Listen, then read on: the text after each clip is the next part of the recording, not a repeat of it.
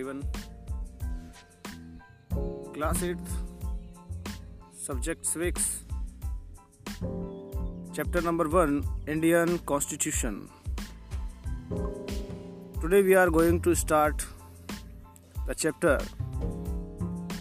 Indian Constitution. Have you ever wondered why we need a constitution or been curious about how the constitution got written or who wrote it? In this chapter, you will get the answers to these questions. Also, you will learn the key features of the Indian Constitution. Before begin, let's think about that what is the meaning of constitution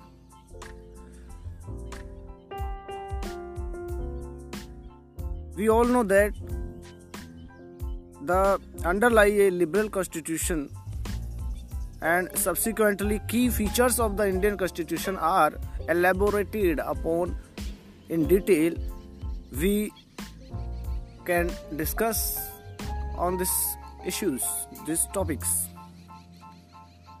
Society has constitutive rules that make it and differentiate it from other kinds of societies and large societies in which different communities of people live together. Constitutive rules are formulated through consensus and in modern countries this consensus is available in written form which we call a constitution Constitution that means a set of rules presented present here as a written form. Why does a country need a constitution? All democratic countries are likely to have a constitution, but on the other hand, it is not necessary that all countries that have a constitution are democratic. The Constitution serves several purposes as listed below.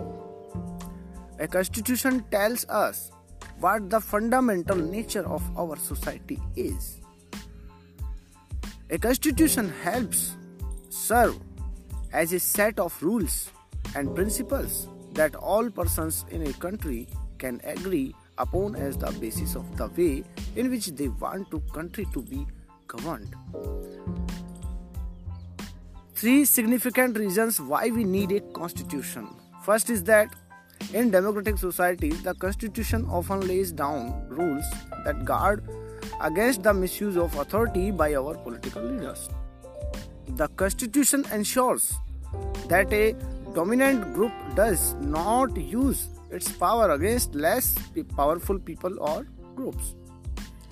The constitution helps to protect us against decisions that could have an adverse effect on the larger principles that the country believes in. The Indian Constitution key features. A group of 300 people became members of the Constituent Assembly in 1946 and had written India's constitution.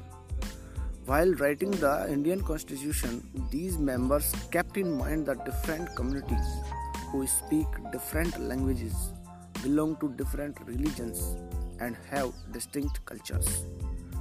Listed below are the key features of the Indian Constitution. First is federalism. This refers to the existence of more than one level of government in the country. In India, we have governments at the state level, at the central level, and Panchayati Raj at the village level.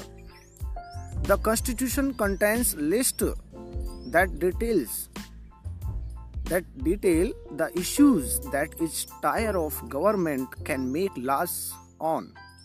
In addition, the constitution also specifies where each tier of government can get the money from for the work that it does.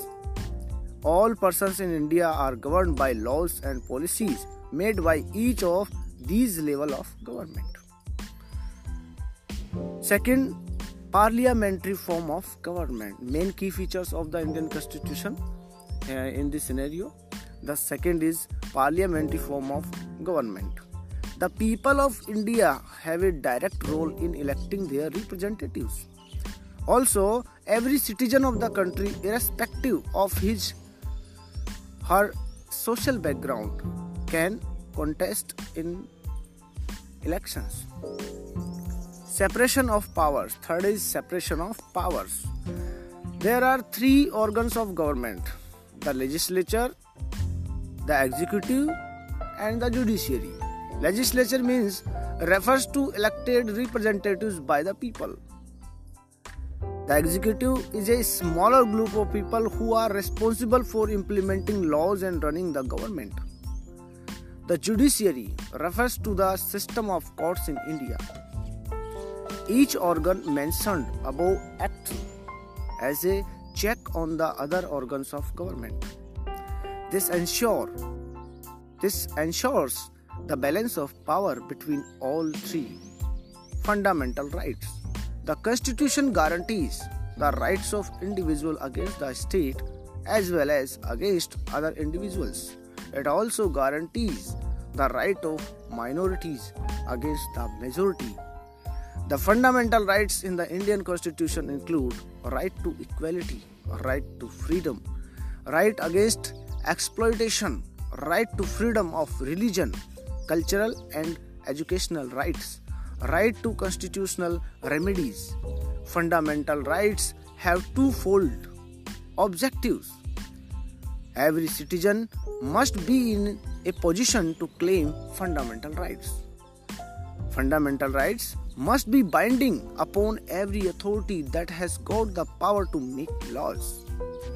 The Constitution also has a section called Directive Principle of State Policy, which ensure greater social and economic reforms and serve as a guide to the independent Indian state to institute laws and policies. Fifth, secularism. A secular state is one in which the state does not officially promote any one religion as the state religion. It is very important thing is a important characteristics uh, characteristic of uh, Indian constitution and the as a country secularism a secular state uh, what is the meaning of secularism that a secular state is one in which the state does not officially promote any one religion as the state religion we hope this podcast for class 8 civics helped you in your studies Keep learning and stay tuned for more updates on this platform. Thank you. Have a good day.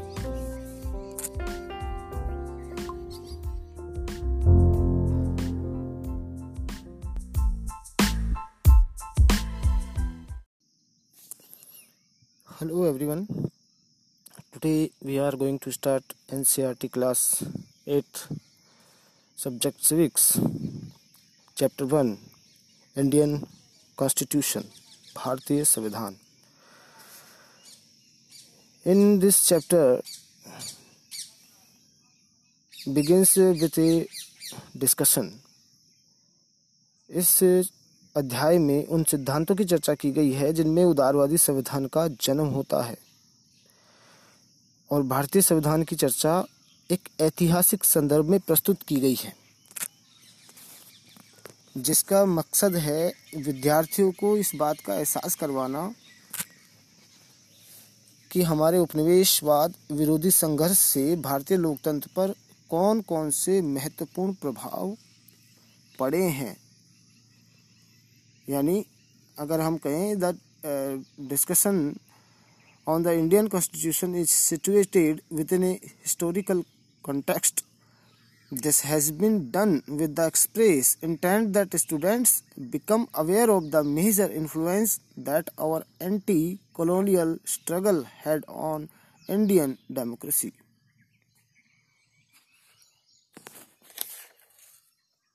पहला अध्याय प्रथम अध्याय, भारतीय संविधान। जिस प्रकार football का खेल होता है, जिसमें एक खिलाड़ी गेंद को वहाँ से छू नहीं सकता, केवल उसे पैर से मारना होता है, पैरों से संबंधित है ये खेल। उसी प्रकार जैसे हॉकी है, उसी प्रकार जैसे क्रिकेट है, सभी खेलों के अपने अपने कुछ नियम होते हैं, तय नियम होते हैं। उन्हीं नियमों के अनुसार इन खेलों की परिभाषा सुनिश्चित होती है और अलग अलग खेलों में फ़र्क करने में हमें आसानी होती है। इसी तरह से a society also has constitutive rules that make it what it is the is and differentiate it from other kind of society उसी तरह से समाज भी, एक समाज दूसरे समाज से किस प्रकार अपने आप को पृथक करता है अलग अलग रहकर भी एक साथ रहते हैं। वहाँ भी नियमों की एक आम सहमति होती है। और आधुनिक देश में भी सहमति को आमतौर पर लिखा जाता है। और ये जो लिखित रूप होता है a written document in which we find such rules is called a constitution ये जो लिखित दस्तावेज़ है, जिसमें ऐसे नियम मिलते हैं, उसे हम संविधान कहते हैं। अब कुछ क्वेश्चन हमारे मस्तिष्क में उभरेंगे इस समय। पहला सबसे पहला क्वेश्चन ही ये होगा कि हमें संविधान की ज़रूरत क्यों पड़ी? Constitution how the constitution got written और हु रोट इट फिर दूसरा और तीसरा प्रश्न ये होगा कि संविधान कैसे लिखा गया और ये लिखा किसने? इस अध्याय में हम इन्हीं बातों पे चर्चा करेंगे। सबसे पहला प्रश्न, किसी देश को संविधान की ज़रूरत क्यों पड़ती है? पहले अपने देश के बारे में थोड़ा सा जान लें, उसके बाद हम उसके बारे में अच्छे से समझ सकते हैं। In 1934 the Indian National Congress made the demand for a constituent assembly 1934 में राष्ट्रीय कांग्रेस ने संविधान सभा के गठन की पहली बार अधिकृत नीति में एक मांग के रूप में इसको शामिल किया। During the second world war The assertion for an independent constituent assembly formed only of Indians gained momentum and this was convened in December 1946. केवल भारतीयों को लेकर बनने वाली एक स्वतंत्र संविधान सभा की ये मांग दूसरा विश्व युद्ध जब शुरू हुआ उस समय और तेज हो गया और अंत में दिसंबर 1946 में दिसंबर 19 दिसंबर 1946 में संविधान सभा का गठन किया गया। दिसंबर 1946 से नवंबर उन्नीस सौ उनचास तक, यानी between December 1946 and November 1949 the constituent assembly drafted a constitution for independent India free to shape their destiny at last after 150 years of British rule The member of the Constituent Assembly approached this task with the great idealism that the freedom struggle had helped produce. यानी दिसंबर 1946 से नवंबर उन्नीस सौ उनचास के बीच संविधान सभा ने स्वतंत्र भारत के लिए नए संविधान का एक प्रारूप तैयार किया डेढ़ सौ साल की जो ब्रिटिश हुकूमत थी, उसके बाद भारतीयों को अपने भविष्य तय करने का, अपनी डेस्टिनी तय करने का एक मौका मिला था और संविधान सभा के जो भी सदस्य थे, उन्होंने स्वतंत्रता संघर्ष से उपजे जो महान उनके आदर्श थे, उनको ध्यान में रखते इस काम को बड़े ही सहजता से किया और बड़ी ही गंभीरता से इसको अंजाम दिया। अब बात यहाँ होती है why does a country need a constitution एक देश को संविधान की आवश्यकता क्यों होती है? Today most countries in the world have a constitution सभी देशों के पास अपना अपना संविधान है। आमतौर पर सभी लोकतांत्रिक देशों के बारे में उम्मीद की जा सकती है कि उनके पास अपना संविधान ज़रूर होगा। The constituent serve several purpose अब संविधान के कई उद्देश्यों की पूर्ति करता है। अब इसमें एक इम्पोर्टेंट बात यह है कि सभी लोकतांत्रिक देशों के बारे में हम ये उम्मीद करते हैं कि उनके पास संविधान होगा। लेकिन संविधान होना यह निश्चित नहीं करता है कि वह देश प्रजातांत्रिक होगा या लोकतांत्रिक होगा। अब संविधान की ज़रूरत क्यों पड़ती है? तो सबसे पहला इसके बारे में महत्व समझते हैं, संविधान करता क्या है। पहला यह दस्तावेज़ उन आइडल्स को, उन आदर्शों को सूत्रबद्ध करता है जिनके आधार पर नागरिक अपने देश को अपनी इच्छा और सपनों के अनुसार रच सकते हैं। यानी the first Uh, purpose of the constitution is that it lays out certain idols that form the basis of the kind of country that we as citizens aspire to live in. Or put another way a constitution tells us what the fundamental nature of our society is. And a country is usually made up of different communities of people who share certain beliefs, but may not necessarily agree on all issues. यानी, ये पहला दस्तावेज़ है जो नागरिक का जो देश होता है, वो देश अपनी इच्छा और अपने सपने सपनों के अनुसार उसको वो बना सके। और संविधान ये बताता है कि हमारे जो समाज का मूलभूत स्वरूप है वो क्या हो, क्योंकि देश के अंदर अलग अलग समुदाय रहते हैं, सबके बीच में अलग अलग बातें समान होती हैं, लेकिन ज़रूरी नहीं कि वो सभी मुद्दों पर एक साथ सहमत भी हो जाए। संविधान नियमों का एक समूह होता है। A constitution is a normally a group of a a set of rules a constitution helps serves as a set of rules and principles that all person in a country can agree upon as the basis of the way in which they want the country to be governed This includes not only the type of government, but also an agreement on certain ideals that they all believe the country should uphold. यानी एक ऐसा नियम समूह होता है जिसको एक देश के सभी लोग अपने देश को चलाने की पद्धति के रूप में अपना सकते हैं इसके ज़रिए न केवल वो ये तय करते हैं कि सरकार किस प्रकार की होगी, बल्कि इन आदर्शों पर भी एक साझी समझ विकसित करते हैं, जिनकी हमेशा पूरे देश में रक्षा की जानी चाहिए नेपाल का हम एक ताज़ा उदाहरण ले सकते हैं। नेपाल एक, नेपाल ने अभी अभी एक अंतरिम प्रीवियस कॉन्स्टिट्यूशन बोलते हैं, जिसको वो अडोप्ट किया है। और जो पिछला जो संविधान था, उस सिद्धांत पर आधारित उसका शासन था 1999 में।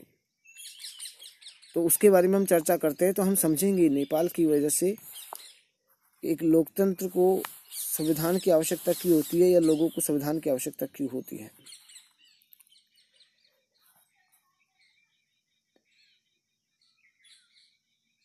Nepal was a monarchy, the previous constitution of Nepal which had been adopted in 1990 reflected the fact that the final authority rested with the king a people's movement in Nepal fought for several decades to establish democracy and in 2006 they finally succeeded in putting an end to the powers of the king.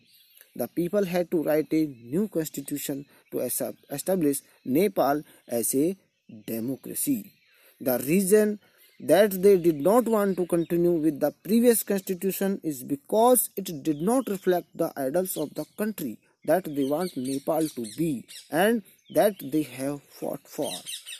यानी जिस प्रकार का संविधान था वो उनके आदर्शों के अनुसार नहीं था, उनके सपनों के अनुसार नहीं था और जैसा वो उसको बनाना चाहते थे, नेपाल को, नेपाल उस तरफ़ नहीं जा रहा था। इसीलिए उन्होंने इस संविधान को बदला और दूसरा संविधान लागू किया, जिसमें संविधान सिद्धांत पर, इस सिद्धांत पर आधारित था कि अब जनता ही शासन की प्रमुख होगी और राजा केवल उसकी सुरक्षा करेगा और राजा का पद भी उसी प्रकार से रखा गया। वे अब क्यों नहीं अपनाना चाहते थे, ये आपने समझा। अब संविधान का दूसरा प्रमुख उद्देश्य, ये पहला उद्देश्य आपने समझ लिया। दूसरा उद्देश्य है, देश की जो राजनीतिक व्यवस्था है, उसको तय करना। The second important purpose of a constitution is to define the nature of a country's political system for example Nepal's earlier constitution stated the country was to be ruled by the king and his council of ministers in countries that have adopted a democratic form of government or polity the constitution plays a crucial role in laying out certain important guidelines that govern decision making within the societies. In a democracy, we choose our leaders so that they can exercise power responsibly on our behalf. However, there is always the possibility that these leaders might misuse their authority and the constitution usually provides safeguard against this यानी लोकतंत्र में नेता हम खुद चुनते हैं ताकि हमारी ओर से वे सत्ता का ज़िम्मेदारी के साथ इस्तेमाल करें फिर भी इस बात की संभावना हमेशा रहती है कि ये नेता सत्ता का दुरुपयोग कर सकते हैं इस तरह की विकृतियों से बचाव के लिए, इस प्रकार के उपचार के लिए संविधान हमको भरपूर उपाय देता है, सुझाव देता है और नियम देता है। जिस प्रकार हम ये देखते हैं, एक क्लास में एक बच्चे को मॉनिटर बना दिया जाता है और वह दबंग प्रकृति का है। उसके उसके साथ के सहपाठी भी उसे पसंद नहीं करते हैं और कभी जब क्लास टीचर किसी काम से बाहर जाती है तो वो सुरेश को सभी बच्चों का ख्याल रखने के लिए बोलती है। And Suresh to mind the class ऐसी से आज Suresh to mind the class and Suresh start talking on Anil यानी अब वो अनिल को तंग करने लगता है। तो इससे हमें ये समझ में आता है कि किस प्रकार अगर किसी को नियम कानून मिल जाते हैं या किसी को ज़िम्मेदारी मिलती है तो वह तानाशाही प्रकृति का भी हो सकता है। उसका दुरुपयोग भी, उसका दुरुपयोग भी कर सकता है। In democratic societies The Constitution often lays down rules that guard against the misuse of authority by our political leaders. In class 7th, uh, you will read more let, uh, later in this in this chapter. Many of these laws are uh, contained in the section on fundamental rights. Do you recall the chapter on the Dalit uh, writer Om Prakash Valmiki's? Experience in school from your class 7th book? In that chapter, we talked about the discrimination Om Prakash faced because he was a Dalit. आपने ये seventh के class कक्षा सात की पुस्तक में पढ़ा होगा ओम प्रकाश वाल्मीकि के अनुभव की कुछ याद है उसके बारे में अगर आपको याद हो तो वो दलित होने के वो खुद दलित थे इस वजह से उनको किस तरह के भेदभाव का सामना करना पड़ा था ये आपने वहाँ पढ़ा होगा भारतीय संविधान Indian constitution guarantees the right to equality to all person and says that no citizen can be discriminated against on ground of religion race caste gender and place of birth संविधान ही हमें यह ताकत देता है, यह अधिकार देता है कि हम धर्म, नस्ल, जाति, लिंग और जन्म स्थान के आधार पर देश के किसी भी नागरिक के साथ भेदभाव नहीं कर सकते हैं। कोई भी हमारे साथ भेदभाव नहीं कर सकता है। And another important function that a constitution plays in a democracy is to ensure that a dominant group does not use its power against other less powerful people or group. The storyboard below demonstrate one such situation in the classroom. आपकी पुस्तक में एक story board दिया हुआ है उस story board से आप ये समझेंगे कि कुछ लड़कियाँ वहाँ बास्केटबॉल खेलना चाहती हैं और क्रिकेट बच्चे लड़के क्रिकेट खेलना चाहते हैं। और ये देखा जाता है कि टीचर डिसाइड करता है कि जो भी आप फैसला करेंगे अपना हा, हाथ उठा करके फैसला करें। और उस प्रकार से जब फैसला होता है तो लड़के जो चाहते हैं उनकी संख्या कक्षा में ज़्यादा है इस वजह से हमेशा वही होता है। इसलिए लड़के क्रिकेट खेलते हैं और लड़कियाँ बास्केटबॉल नहीं खेलती है। तो लड़कियाँ कहती हैं कि ये तो होना ही था कि लड़कों की संख्या ज़्यादा है because there are more boys in the class so ये तो होना ही था ऑब्वियसली अब इसे हम कहेंगे as the is in the according to to this story board illustrates every society is prone to this tyranny of the majority tyranny of the majority यानी बहुमत की निरंकुशता का खतरा हर समाज में रहता है। The constitution usually contains rules that ensure the minorities are not excluded from anything that is routinely available to the majority another reason why we have a constitution is precisely to prevent this tyranny or domination by the majority of a minority यानी जो बहुमत की निरंकुशता होती है, संविधान में इस बात का ख्याल रखा जाता है कि अल्पसंख्यकों को किसी ऐसी चीज़ से वंचित न किया जाए, जो बहुसंख्यकों के लिए सामान्य रूप से उपलब्ध है। अब अल्पसंख्यकों पर बहुसंख्यकों की इस निरंकुशता या इस दबदबे पर अगर प्रतिबंध लगाना है तो ये किसका कार्य है? ये संविधान का कार्य है। और ये दबदबा एक समुदाय का दूसरे समुदाय पर भी हो सकता है, जिसे अंतर सामुदायिक वर्चस्व कहते हैं। या फिर एक ही समुदाय के भीतर कुछ लोग दूसरों को दबा सकते हैं। इसे अंतर सामुदायिक यानी एक होता है इंटर कम्युनिटी और दूसरा होता है इंट्रा कम्युनिटी इंटर कम्युनिटी एक समुदाय का दूसरे समुदाय के ऊपर इंटर कम्युनिटी एक समुदाय में ही अंदर लोगों के द्वारा दबाया जाना। इंटर इंट्रा कम्युनिटी नेक्स्ट इसमें हम चर्चा करेंगे इस बात पर कि the third significant reason why we need a constitution constitution is to save us from our selves this may sound strange but what is meant by this is that we might at time feel strongly about an issue that might go against our larger interest and the constitution helps us guard against this, यानी ये अजीब लगता है सुनने में कि ये संविधान हमें अपने आप को, हमें अपने आप से बचाता है। इसका मतलब ये कई बार हम कई मुद्दों पे बहुत तीखा सोचते हैं और कोई ना कोई अपराध कर देते हैं। तो हमारे व्यापक हितों का कोई नुकसान होता है तो वो हमारे लिए, इसका मतलब ये नहीं है कि वो हमारे लिए नुकसानदायक ही है, ऐसा नहीं है। वो हमारे लिए नुकसानदायक हो सकता है अगर हम उसके बारे में ज़रा अजीब, तीखा सोचें। ऐसी भावनाओं से हमें बचने में संविधान मदद करता है कि हम किसी के बारे में बहुत तीखा ना सोचें। और the similarly, the constitution helps to protect the against certain decision that we might take the, that could have an adverse effect on the large principles that the country believes in. संविधान हमें ऐसे फैसले लेने से भी रोकता है जिनसे उन बड़े सिद्धांतों को ठेस पहुँचती है जिनमें देश आस्था रखता है। एक अच्छा संविधान देश की जो बुनियादी संरचना होती है, उसको इस तरह के उन्माद से बचा देता है, जैसे कि दलगत राजनीति या पार्टी पॉलिटिक्स बहुत विकृत हो चुकी है। अब उन चीज़ों को दुरुस्त करने के लिए अगर लोग ऐसा समझें कि हम किसी तानाशाह को अपना शासन सौंप दें या फौजी शासन हो जाना चाहिए तो इस बार ये महसूस नहीं करते लोग कि जब तानाशाही का शासन लंबे समय तक रहेगा तो उनके ऊपर क्या बीतेगी? सो ये हमें बुनियादी जो संरचना है उसके प्रति जो उन्माद होता है उससे हमको बचाता है। ये ऐसे प्रावधानों को आसानी से पलटने नहीं देता जिन जिनके ज़रिए नागरिकों को उनके अधिकारों का आश्वासन मिलता हो और उनको आ, उनके फ्रीडम की सिक्योरिटी होती हो। इसलिए उनको फ्रीडम को प्रोटेक्शन मिलता हो ऐसे कार्यों के खिलाफ कभी भी संविधान नहीं जाता है। उनके हमेशा पक्ष में होता है। नेक्स्ट अब इस बारे में चर्चा करेंगे कि संविधान किसी भी लोकतांत्रिक समाज में कितनी महत्वपूर्ण भूमिका निभाता है, ये तो आप यहाँ समझ चुके हैं। अभी हम देखेंगे कि भारतीय संविधान के मुख्य लक्षण क्या क्या है। सबसे पहले हम बात करेंगे भारतीय संविधान मुख्य लक्षण, the Indian constitution key features.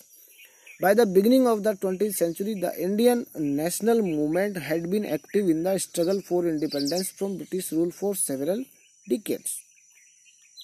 During the freedom struggle, the nationalists had devoted a great deal of time to imagining and planning what a free India would be like. Under the British, they had been forced to obey rules that they had very little role in making. The long experience of authoritarian Mediterranean rule under the colonial state convinced Indians that free India should be a democracy in which everyone should be treated equally and be allowed to participate in government. यानी बीसवीं सदी तक आते आते भारतीय राष्ट्रीय आंदोलन कई दशक पुराना हो चुका था स्वतंत्रता संघर्ष के दौरान संघर्ष के दौरान राष्ट्रवादियों ने इस बात पर काफ़ी विचार किया कि स्वतंत्र भारत किस तरह का होना चाहिए ब्रिटिश शासन के अंतर्गत उन्हें जिन नियमों को मानना पड़ता था, उन्होंने खुद नहीं बनाए थे। औपनिवेशिक राज्य के लंबे अत्याचार के शासन ने भारतीयों के सामने इतना ज़रूर स्पष्ट कर दिया था कि स्वतंत्र भारत को एक लोकतांत्रिक देश होना चाहिए। संविधान सभा के जो सदस्य थे, उनके बीच में एक ज़बरदस्त भावना थी। भावी संविधान के एक एक प्रावधान पर जमकर चर्चा हुई। सभी लोग सहमत और विकसित करने के बारे में गंभीर थे। किसी चीज़ पर आसानी से कोई फैसला नहीं हो रहा था, सभी पर गंभीरता से विचार किया जा रहा था। क्योंकि संविधान सभा के जो सदस्य थे these members of the constituent assembly had a huge task before them बहुत बड़ी ज़िम्मेदारी थी। द कंट्री वाज मेड अप ऑफ़ सेवरल different communities who spoke different languages, belonged to different religion, and had distinct cultures अलग अलग संस्कृति, भाषा और धर्म। और उनके सभी के लिए एक समान संविधान। बड़ा मुश्किल था।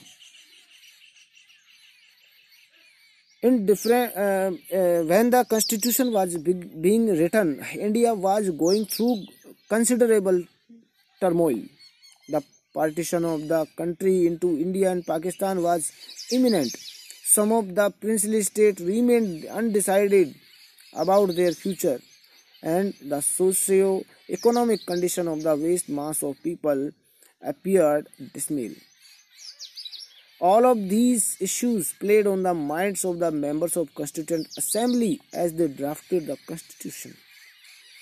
यानी जब भारत में उथल पुथल चल रही थी, भारत और पाकिस्तान का बंटवारा लगभग तय हो चुका था। कुछ रियासतें तो तय नहीं कर पा रही थी कि वो उनका भविष्य क्या होगा, वो कहाँ जाना चाहती है, कहाँ जाएँगी। जनता की सामाजिक और आर्थिक स्थिति भी बहुत बुरी थी, दर्दनाक थी। संविधान सभा के सदस्यों के सामने सारे मुद्दे थे, लेकिन उन्होंने अपने इस ऐतिहासिक दायित्व को बहादुरी से पूरा किया और देश को एक ऐसा कल्पनाशील दस्तावेज़ दिया जिसमें राष्ट्रीय एकता को बनाए रखते हुए विविधता के प्रति गहरा सम्मान दिखाई देता है।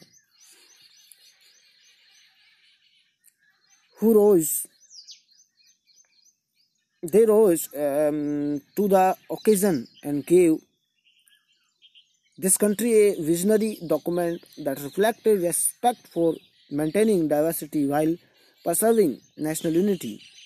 The final document also reflects their concern for eradicating poverty through socio-economic reform as well as emphasizing the crucial role the people can play in choosing their representatives. यानी जो दस्तावेज़ उन्होंने तैयार किया उसमें सामाजिक आर्थिक सुधारों के ज़रिए गरीबी उन्मूलन को ध्यान में दिया गया जनप्रतिनिधियों के चयन में जनता की महत्वपूर्ण भूमिका पर काफ़ी ज़ोर दिया गया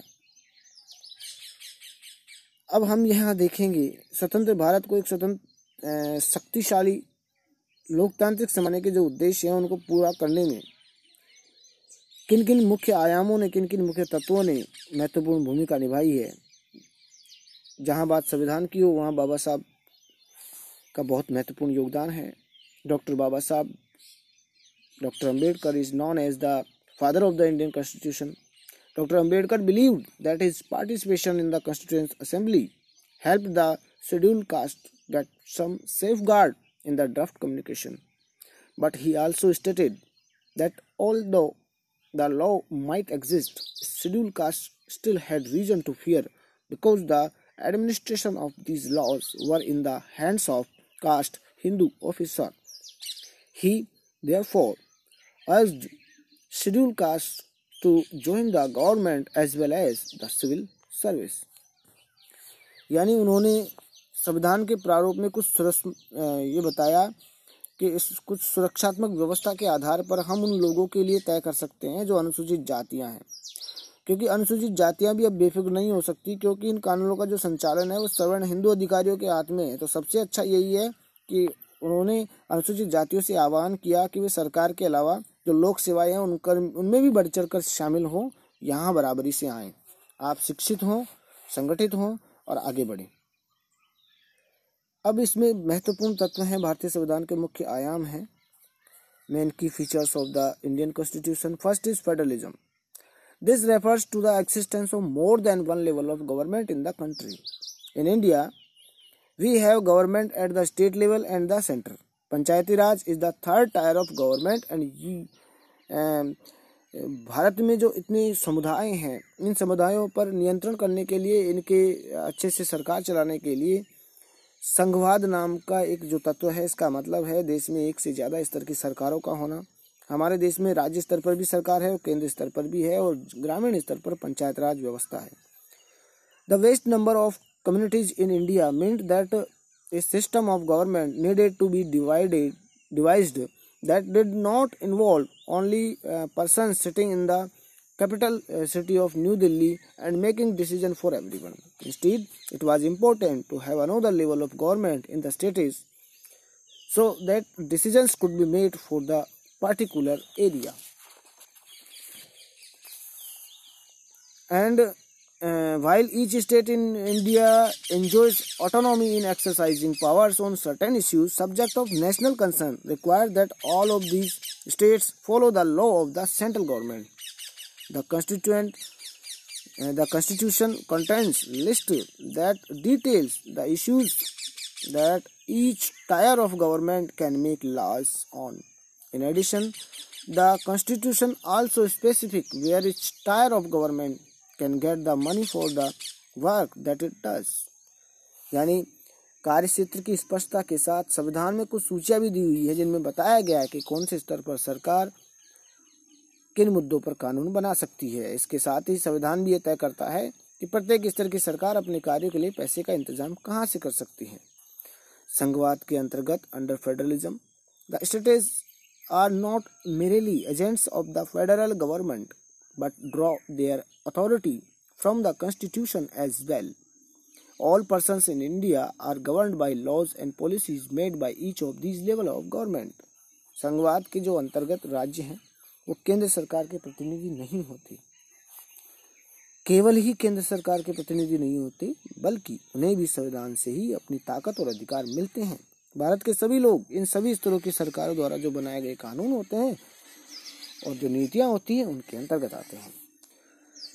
Second is parliamentary form of government the different tier of government that you just read about consist of representative who are elected by the people and your class seven book begin with the story of Kanta who is standing in line to vote during an election आपने वहाँ देखा होगा class seventh में कांता की कहानी जो कतार में वोट डालने के लिए खड़ी थी।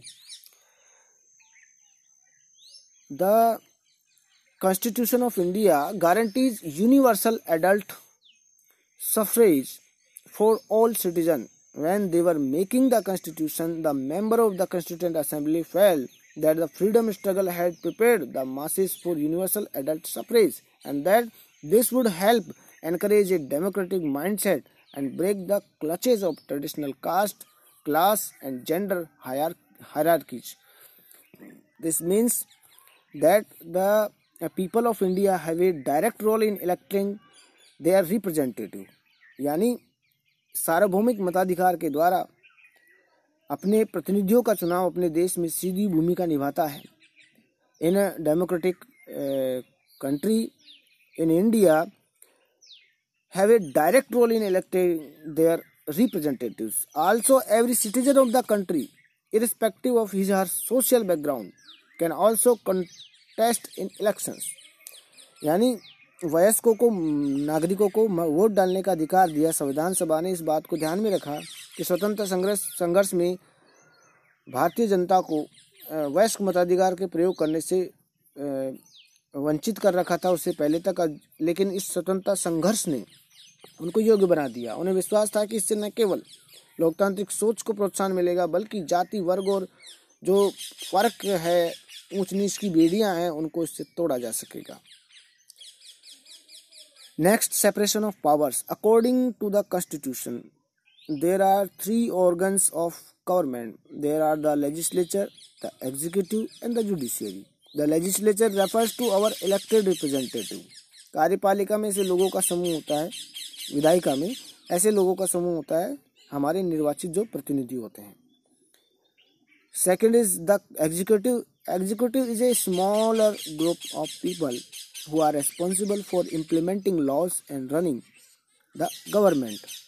जो ऐसे लोगों का समूह, कानूनों को जो लागू करता है, शासन चलाने का जो काम देखते हैं उसे कार्यपालिका के नाम से कहा जाता है। उनके समूह को कार्यपालिका कहते हैं। Third is judiciary judiciary of which you will read more in unit three of this book आप इसमें थ्री जो बुक है चैप्टर नंबर थ्री है यूनिट नंबर थ्री है, उसमें आप इसको और अच्छे से पढ़ेंगे। Refers to the system of courts in this country in order to prevent the misuse of power by any one branch of government the constitution says that is of these organs should exercise different powers. तीसरा इसमें जो हमने पढ़ा हमने जो देखा इसमें न्यायपालिका। न्यायपालिका न्यायालयों की व्यवस्था करने का और उनकी व्याख्या करने का जो अधिकार है, वो न्यायालय के पास है, इसको जुडिशरी कहा जाता है। राज्य की किसी भी एक शाखा का सत्ता का दुरुपयोग रोकने के लिए प्रावधान किया गया है कि इन तीनों अंगों की शक्तियाँ अलग अलग होंगी। In order to prevent the misuse of powers by any one branch of government the constitution says that each of these organ should exercise different powers through this each organ act as a check on the other organs of government and this ensure the balance of power between all three यानी आपस में तीनों अंगों का बीच में संतुलन भी बना रहेगा। अब, यह स्टेट शब्द बार बार हमने पढ़ा। Thus the word state is often used in the chapter this does not refer to state government rather when we use state we are trying to distinguish it from government government is responsible for administering and enforcing laws the government can change with election the state on the other hand refers to a political institution that represent a seven people who occupy a definite territory. You can thus speak of the Indian state. जैसे मैं कहूँगा कि एक निश्चित भूभाग में रहने वाले संप्रभु लोगों का जो प्रतिनिधित्व करती है, उसे राज्य कहा जाता है वह एक राजनीतिक संस्था है जैसे नेपाल सरकार, भारत सरकार, अमेरिका सरकार अब इसमें एक विशेष बात है, संविधान सभा के जो सदस्य थे, उनको ये बहता कि कहीं कार्यपालिका इतनी ताकतवर ना हो जाए कि विधायिका के प्रति अपने दायित्वों की उपेक्षा करने लगे। इस आशंका को ध्यान में रखते हुए सभा ने कई ऐसे प्रावधान संविधान में शामिल किए, जिनके ज़रिए शासन की कार्यकारी शाखा द्वारा की जाने वाली कार्रवाइयों को सीमित और नियंत्रित किया जा सके। संविधान में किसी को भी सर्वोच्च नहीं बनाया गया है। सभी का आपस में संतुलन स्थापित किया गया है। Fourth is fundamental right the section on fundamental right has often been refer to as the conscience of the Indian constitution colonial rule had created certain suspicion of state in the mind of the nationalist and they wanted to ensure that is set of written right would guard against the misuse of state power in independent India. औपनिवेशिक शासन ने राष्ट्रवादियों के दिमाग में राज्य के प्रति संदेह का भाव पैदा कर दिया था। इसलिए राष्ट्रवादी चाहते थे कि स्वतंत्र भारत में राज्य की जो सत्ता का दुरुपयोग है, उसके बचने के लिए कुछ लिखित अधिकार होना चाहिए। लिहाजा मौलिक अधिकार देश के सभी नागरिकों को राज्य की सत्ता के मनमाने और निरंकुश इस्तेमाल से बचाते हैं। Guarantees the right of individual against the state as well as against other individual. संविधान राज्य और अन्य व्यक्तियों के समक्ष व्यक्तियों के अधिकारों की रक्षा करता है। अब कितने संविधान में मूल अधिकार दिए गए हैं? मुख्य रूप से छह मूल अधिकार हैं। प्रथम, यहाँ हम बात करेंगे the fundamental right in the Indian constitution include first is right to equality all person are equal before the law this means that all person shall be equally protected by the laws and the of the country second is right to freedom स्वतंत्रता का अधिकार third is right to right against exploitation शोषण के विरुद्ध अधिकार the constitution provides human trafficking forced labour and employment of children under fourteen year of age मानव व्यापार जबरन श्रम और चौदह वर्ष से कम उम्र के बच्चों को जो मजदूरी पर रखना है वो अपराध है इस मूल अधिकार के अनुसार। Fourth is right to freedom of religion धार्मिक स्वतंत्रता का अधिकार। Fifth is cultural and educational right संस्कृति संस्कृति को बढ़ावा देने के लिए सांस्कृतिक और शैक्षणिक अधिकार इसमें दिए गए हैं। Six is right to constitutional remedies संवैधानिक उपचार का अधिकार इसमें दिया गया है। ये प्रमुख कुछ मौलिक अधिकार हैं। और कुछ प्रश्न मैं आपको बता सकता हूँ यहाँ जहाँ आपको मौलिक अधिकारों का उल्लंघन दिखाई दे सकता है। जैसे आप सोचिएगा, कुछ दो प्रश्न आपके लिए। Fundamental rights will the following situation violate कौन सी है जो सिस्टम को मौलिक अधिकारों का उल्लंघन हो रहा है जिनसे? आप बताना उसको अपने हिसाब से सोच करके। If thirteen year old child is working in a factory manufacturing carpets यदि तेरह साल का एक बच्चा कालीन के कारखाने में मजदूरी करता है, वो इन if a group of people are not not permission to open a Telugu medium school in Kerala यदि किसी, कोई जनसमूह है, उसको राजस्थान में तेलुगु माध्यम का स्कूल खोलने की अनुमति नहीं दी जाती है तो अब आप इसको खुद सोचना। Next is secularism fifth point is secularism main aspect of Indian constitution fifth point is secularism A secular state is one in which the state does not officially promote any one religion as the state religion. Secular state वो होता है, धर्मनिरपेक्ष राज्य वो होता है, जिसमें एक राज्य अधिकृत रूप से किसी धर्म को राजकीय धर्म के रूप में बढ़ावा नहीं देता है।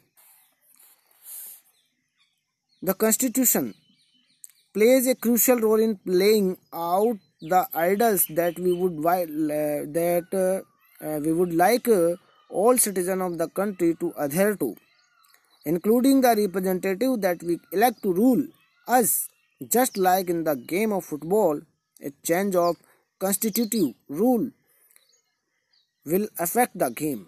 Indian constitution has been amended over the years of reflect new concerns of the policy polity संविधान उन आदर्शों को तय करने में एक महत्वपूर्ण भूमिका निभाता है, जिन्हें हम अपने देश और अपने प्रतिनिधियों के ज़रिए सच करना चाहते हैं, साकार करना चाहते हैं। जिस तरह फुटबॉल के नियम बदलते ही खेल बदल जाता है, उसी तरह जिन देशों के संविधान में भारी बदलाव आ जाते हैं, वहाँ देश का बुनियादी स्वरूप भी बदल जाता है। हम नेपाल को इसमें देख चुके हैं। इस प्रकार हमने संविधान के जिन आयामों का ज़िक्र किया वे कई बार काफ़ी जटिल दिखाई देते हैं। Don't worry uh, much about this for the moment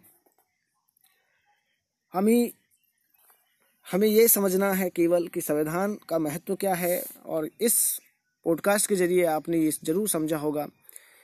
इसमें हमने सभी उन महत्व की चीज़ों पर ध्यान दिया। जो हमारे लिए जानना बहुत ज़रूरी था। इस का प्रमुख उद्देश्य यही था कि संविधान के बारे में मूलभूत जानकारियाँ आपको प्रस्तुत की जाए। बहुत बहुत धन्यवाद। Have a good day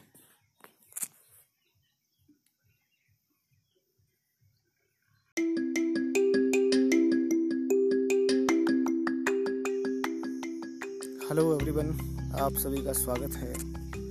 Today we are going to start the first chapter of civics class eight S S T subject Indian constitution chapter one Indian constitution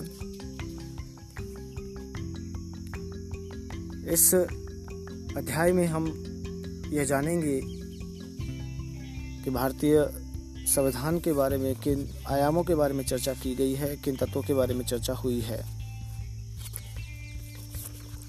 जैसा कि हम, भारत एक लोकतंत्र है और उसके लिए एक संवैधानिक व्यवस्था की गई है, संविधान। सबसे पहला प्रश्न यही आता है कि संविधान की ज़रूरत क्यों? दूसरा प्रश्न ये आता है कि संविधान को कैसे लिखा गया? और तीसरा प्रश्न हमारे सामने होता है, संविधान को लिखा किसने? प्रथम अध्याय का प्रमुख उद्देश्य विद्यार्थियों को इस बात का एहसास कराना कि हमारे जो उपनिवेशवाद विरोधी संघर्ष हैं, उससे भारतीय लोकतंत्र पर कौन कौन से प्रभाव, महत्वपूर्ण प्रभाव पड़े हैं। उनके बारे में चर्चा करते हुए उनके आयामों की मुख्य व्याख्या की गई है। अब जबकि सबसे पहला प्रश्न हमारे सामने यही आता है कि संविधान क्या है then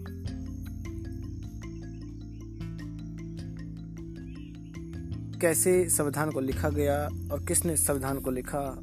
In this chapter you will get the answers to this questions also you will learn the key features of the Indian constitution इन प्रश्नों के जवाब के साथ आप इस पॉडकास्ट के ज़रिए यह भी जानेंगे कि भारतीय संविधान के प्रमुख तत्व प्रमुख आयाम क्या क्या हैं।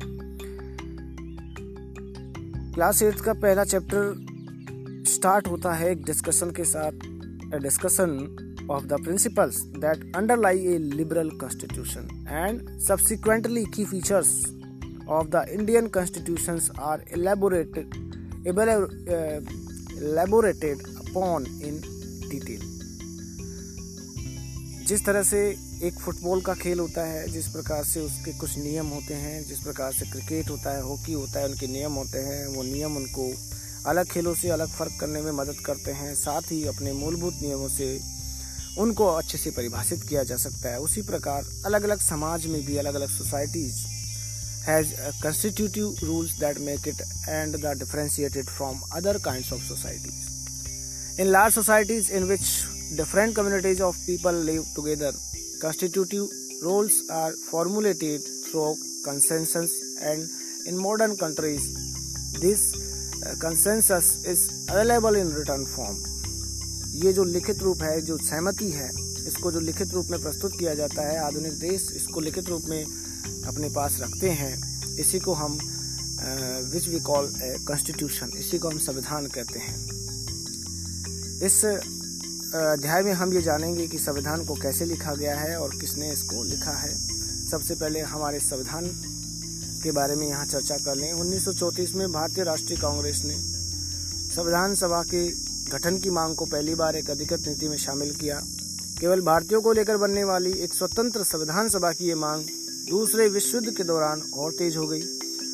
और अंततः इन दिसंबर 1946 संविधान सभा का गठन किया गया। पहला question why does a country need a constitution because अब यहाँ हम ये देखेंगे इसको कि एक देश को संविधान की ज़रूरत क्यों पड़ती है? All democratic countries are likely to have a constitution but on the other hand it is not necessary that all countries that have a constitution are democratic ये ज़रूरी नहीं है कि जिनके पास संविधान हो, वो डेमोक्रेटिक हो। सभी कंट्रीज़ के पास, लगभग सभी कंट्रीज़ के पास जो डेमोक्रेटिक हैं, उनके पास संविधान है। लेकिन फिर भी यह गारंटी नहीं है। संविधान बहुत सारे पर्पज हैं संविधान के और कौन कौन से पर्पज हैं। सबसे पहला है constitution tells us what the fundamental nature of our society is कि हमारे जो सोसाइटी है, उसका जो मूलभूत ढांचा है, वो कैसा हो, कैसा है। एक constitution helps serve as a set of rules and principles that all persons in a country can agree upon as the basis of the way in which they want the country to be governed.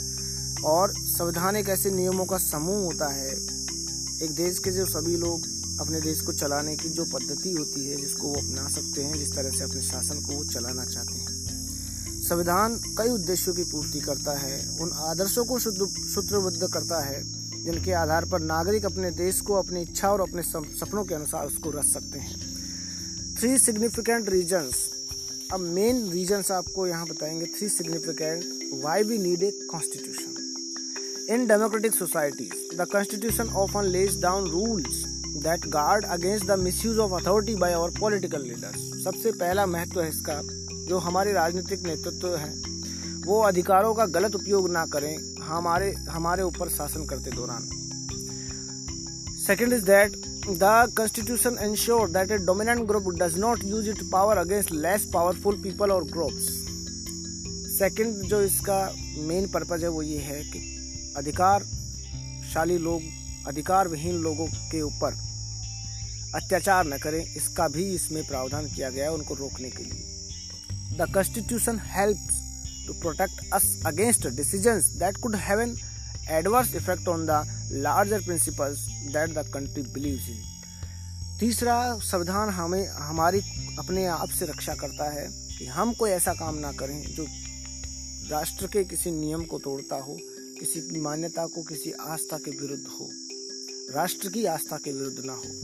The Indian constitution अब हम यहाँ की features के बारे में चर्चा करेंगे। A group of 300 people became members of the Constituent Assembly in 1946. 300 लोगों का हमारा संविधान किस प्रकार से बना, किन्होंने बनाया?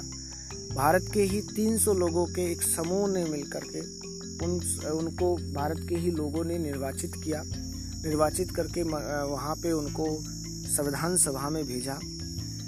In 1946 and the constitution India constitution had written और इसी ने उस संविधान को लिखा। While writing the Indian constitution these members kept in mind the different communities who speak different languages belong to different religions and have distinct cultures ये बात उनके दिमाग में हमेशा बनी रही कि भारत एक ऐसा देश है जहाँ विभिन्न प्रकार की संस्कृतियों के लोग रहते हैं। सभी का अपना अपना रीति अपनी अपनी संस्कृतियाँ हैं तो उसके हिसाब से हमें अपना संविधान किस प्रकार बनाना चाहिए, ये उनके दिमाग में विचार थे। कि आपस में संस्कृतियों का उनके जाति का, धर्म का संघर्ष ना हो। Main key features of the Indian constitution are first is federalism second is parliamentary form of government third is separation of power fourth is fundamental right and fifth is secularism main key features of the constitution अब यहाँ उनको विस्तार से देखते हैं। First is federalism this refers to the existence of more than one level of government in the country एक स्तर से कई ज़्यादा स्तर की सरकारें होना ही फेडरलिज्म है। संघवाद है। संघवाद। In India we have governments at the state level at the central and Panchayat Raj at the village level the constitution contents list that detail the issues that each tier of government can make laws on Bharat में राज्य स्तर पर है, केंद्र स्तर पर है और ग्रामीण स्तर पर पंचायत राज संस्थाएँ हैं, जो डिसीज़न मेकिंग का काम करती हैं, निर्णय कर सकती हैं और संविधान उनको सूची देता है निर्णय की। In addition the constitution also specifies where each tier of government can get the money from इतना भी संविधान बताता है कि इनको मनी, इनको धन, इनको पैसा कहाँ से मिलेगा? ये अपनी आमदनी कहाँ से एकत्रित कर सकते हैं? For the work that it does और किस काम के लिए इनको कितना पैसा चाहिए? कहाँ से पैसा चाहिए? ये भी संविधान बताता है। All person in India are govern by laws and policies made by each of these levels of government Bharat में रहने वाले सभी निवासी इन्हीं राज्यों, केंद्र सरकार और स्थानीय सरकारों के द्वारा बनाए गए नीति और नियमों का पालन करते हैं। Second is main can key features key feature of Indian constitution parliamentary form of government the people of India have a direct role in electing their representatives Bharat के जो लोग हैं, उनका सीधा प्रतिनिधित्व है, सीधा रोल है अपने प्रतिनिधियों को चुनने में। Also, every citizen of the country, irrespective of his her social background, can contest in election. और यहाँ तक भी हम अगर ये मान के चलें कि यह जो पार्लियामेंट्री फॉर्म है संसदीय जो शासन पद्धति है इसमें हर एक व्यक्ति को वोट डालने का जो अधिकार है ये बहुत बड़ा अधिकार है वो खुद भी उसमें भाग ले सकता है अपने प्रतिनिधियों को खुद चुनने में थर्ड सेपरेशन ऑफ़ पावर अब सार्वभौमिक जो मताधिकार है उसका सीधा सा मतलब ये है आपको अगर समझना है तो अपने प्रतिनिधियों के चुनाव में देश में सभी लोगों की जो सीधी भूमिका होती है डायरेक्ट रोल जो, जो होता है the people of India have a direct role in electing their representative यही सार्वभौमिक मताधिकार कहा जाता है। Third is separation of powers there are three organs of government the legislature the executive and the judiciary legislature is refers to elected representative by the people जो लोगों के द्वारा चुने हुए प्रतिनिधि होते हैं, उसको विधायिका कहा जाता है। द एग्जीक्यूटिव कार्यपालिका। The executive is a smaller group of people who are responsible for implementing laws and running the government executive कहा जाता है कार्यपालिका को, जो कुछ लोगों का समूह होता है, जो इन कानूनों को और सरकार को चलाने में जिनकी महत्वपूर्ण भूमिका होती है, जिम्मेदार होते हैं। The judiciary refers to the system of courts in India जो न्यायालयों की जो व्यवस्था है पूरे भारत में, ये भी अपना स्वयं की ताकत रखते हैं, शक्ति रखते हैं। ईच ऑर्गन मैंसनड अबो ये जो ऊपर मैं, जिनकी हमने बात की है, सभी गवर्नमेंट के ही क्षेत्र हैं गवर्नमेंट के प्रति, जनता के प्रति ही जवाबदेह होते हैं। और लोकतंत्र की कार्य प्रतिनिधि में प्रतिनिधित्व तो क्यों महत्वपूर्ण होता है, इसको आप आगे और पढ़ेंगे, अपने आगे और अध्यायों में हम इसके बारे में चर्चा करेंगे। Then for sorry each organ mention above act as a check on the other organ of government this ensure the balance of power between all three four this fundamental rights fundamental rights the constitution guarantees the rights of individuals against the state as well as against other individuals. जो मूल अधिकार हैं, मौलिक अधिकार हैं, उनका खंड भारतीय संविधान की अंतरात्मा कहा जाता है औपनिवेशिक शासन में राष्ट्रवादियों के दिमाग में ये संदेह पैदा हो गया था, इसलिए राष्ट्रवादी ये चाहते थे स्वतंत्र भारत में राज्य की सत्ता का दुरुपयोग से बचने के लिए कुछ लिखित अधिकार होने चाहिए। The constitution guarantees the right of individual against the state as well as against other individual राज्य के साथ सुरक्षा प्रदान करता है, व्यक्ति के साथ सुरक्षा प्रदान करता है। It also guarantees the right of minorities against the majority ये बाकायदा बहुसंख्यकों से भी अल्पसंख्यकों को बचाता है या उनसे सुरक्षा प्रदान करता है। The fundamental rights in the Indian constitution include अब कौन कौन से फंडामेंटल राइट्स हैं? First is right to equality समानता का अधिकार. कानून की नज़र में सभी लोग समान हैं. राइट टू फ्रीडम स्वतंत्रता. भाषण की स्वतंत्रता, सभा, संगठन की स्वतंत्रता, बोलने की स्वतंत्रता है. देश के किसी भी भाग में आने और जाने, रहने और कोई भी व्यवसाय, पेशा, कारोबार लगाने की स्वतंत्रता है. राइट अगेंस्ट एक्सप्लोइटेशन शोषण के विरुद्ध अधिकार है. मानव व्यापार पर और जबरी श्रम और चौदह वर्ष से जो कम उम्र के बच्चे हैं, उनको मजदूरी पर रखना, ये सब अपराध है इस शोषण के विरुद्ध अधिकार के तहत। धार्मिक स्वतंत्रता का अधिकार right to freedom of religion cultural and educational right सांस्कृतिक और शैक्षणिक अधिकार। संविधान में ये कहा गया है कि धर्म की भाषा के अल्पसंख्यक जो समुदाय हैं, वो अपनी स्वतंत्र, संस्कृति की रक्षा करने के लिए, विकास के लिए संस्थान खोल सकते हैं, शैक्षणिक संस्थान खोल सकते हैं। संवैधानिक उपचार का अधिकार। Fundamental rights have to hold objective अब फंडामेंटल राइट्स में यहाँ उपचार का अधिकार से मतलब है, अगर नागरिक को ऐसा लगता है कि उसके किसी मौलिक अधिकार का उल्लंघन हुआ है तो उस अधिकार का सहारा लेकर वो अदालत में जा सकता है।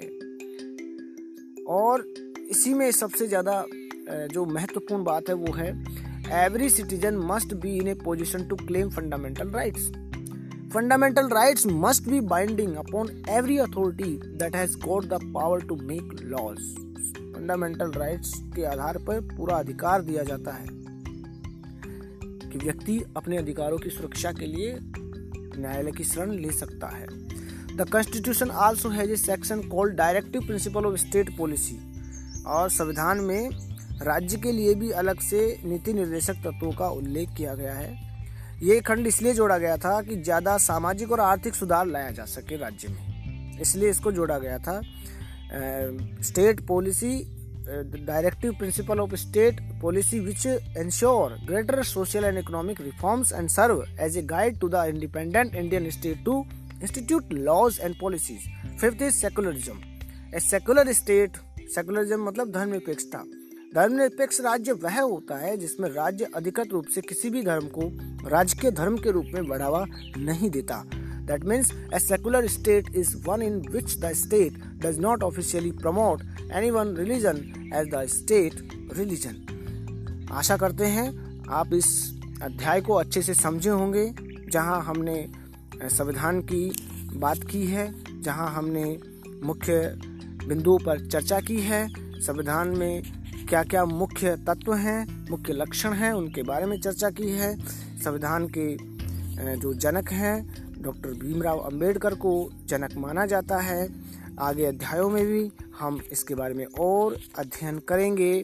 We hope this podcast for class eight civics help you in your studies keep learning and stay tune for more updates on this platform thank you have a good day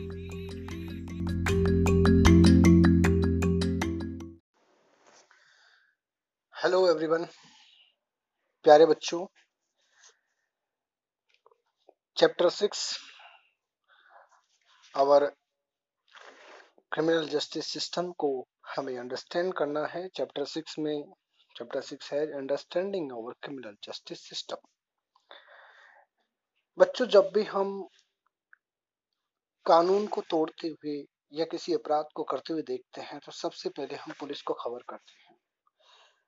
वास्तविक जीवन में, फ़िल्मों में, सीरियल्स में आपने देखा होगा, police अफसर रिपोर्ट दर्ज करते हैं और अपराधियों को गिरफ़्तार करते हैं।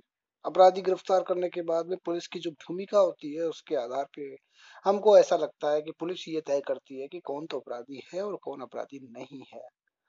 लेकिन ऐसा नहीं होता है। जब किसी व्यक्ति को गिरफ़्तार किया जाता है तो अदालत ही ये तय करती है कि आरोपी वाकई दोषी है या नहीं है After a person is arrested, it is a court of law that decides whether the accused person is guilty or not. According to the Constitution, हमारे संविधान के अनुसार every individual charged of a crime has to be given a fair trial. हर एक व्यक्ति को जिस पर आरोप लगाया जाता है उसे निष्पक्ष सुनवाई का अधिकार होता है Do you know what it means to get a fair trial? Have you heard of an FIR?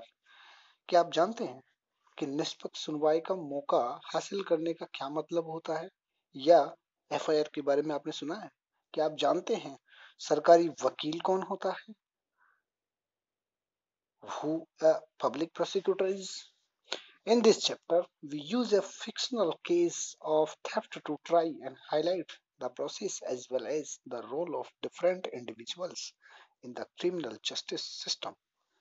इस अध्याय में हम ये जानेंगे, एक काल्पनिक घटना के द्वारा, एक चोरी की एक घटना, जिससे हम समझेंगे कि न्याय पाने की प्रक्रिया किस प्रकार चलती है और विभिन्न लोगों की इसमें क्या भूमिका होती है। ध्यान रखिए, अधिकांश जो मामले होते हैं, वो इसी प्रोसेस से होकर गुजरते हैं। हमने काल्पनिक उदाहरण में ये ज़िक्र किया है। और इस उदाहरण के द्वारा ही हम ये समझेंगे कि आपराधिक न्याय व्यवस्था में अलग अलग लोगों की भूमिका क्या होती है, ये हमारे लिए बहुत इंपॉर्टेंट है समझना। अगर मौका हमारे सामने कभी जीवन में आता है तो ये हमारे लिए बड़ा उपयोगी साबित होगा। सबसे पहले हम बात करते हैं जो हमारे चैप्टर में दिया हुआ है, हमारी बुक में दिया हुआ है। एक मुंबई में रहने वाली परिवार की कहानी श्रीमती श्री शिंदे और श्रीमती शिंदे की ये कहानी है। उनके घर में एक नौकरानी है, Shanti Hembram. And Shanti Hembram has been working in the house for the past three years तीन सालों से वो उस घर में काम कर रही है। एक दिन मिसेस सिंधे को शादी में जाना होता है और वो अपने ड्रॉवर को संभालती है और उनको अपना जो हार है, कीमती हार, वो वहाँ नहीं मिलता है।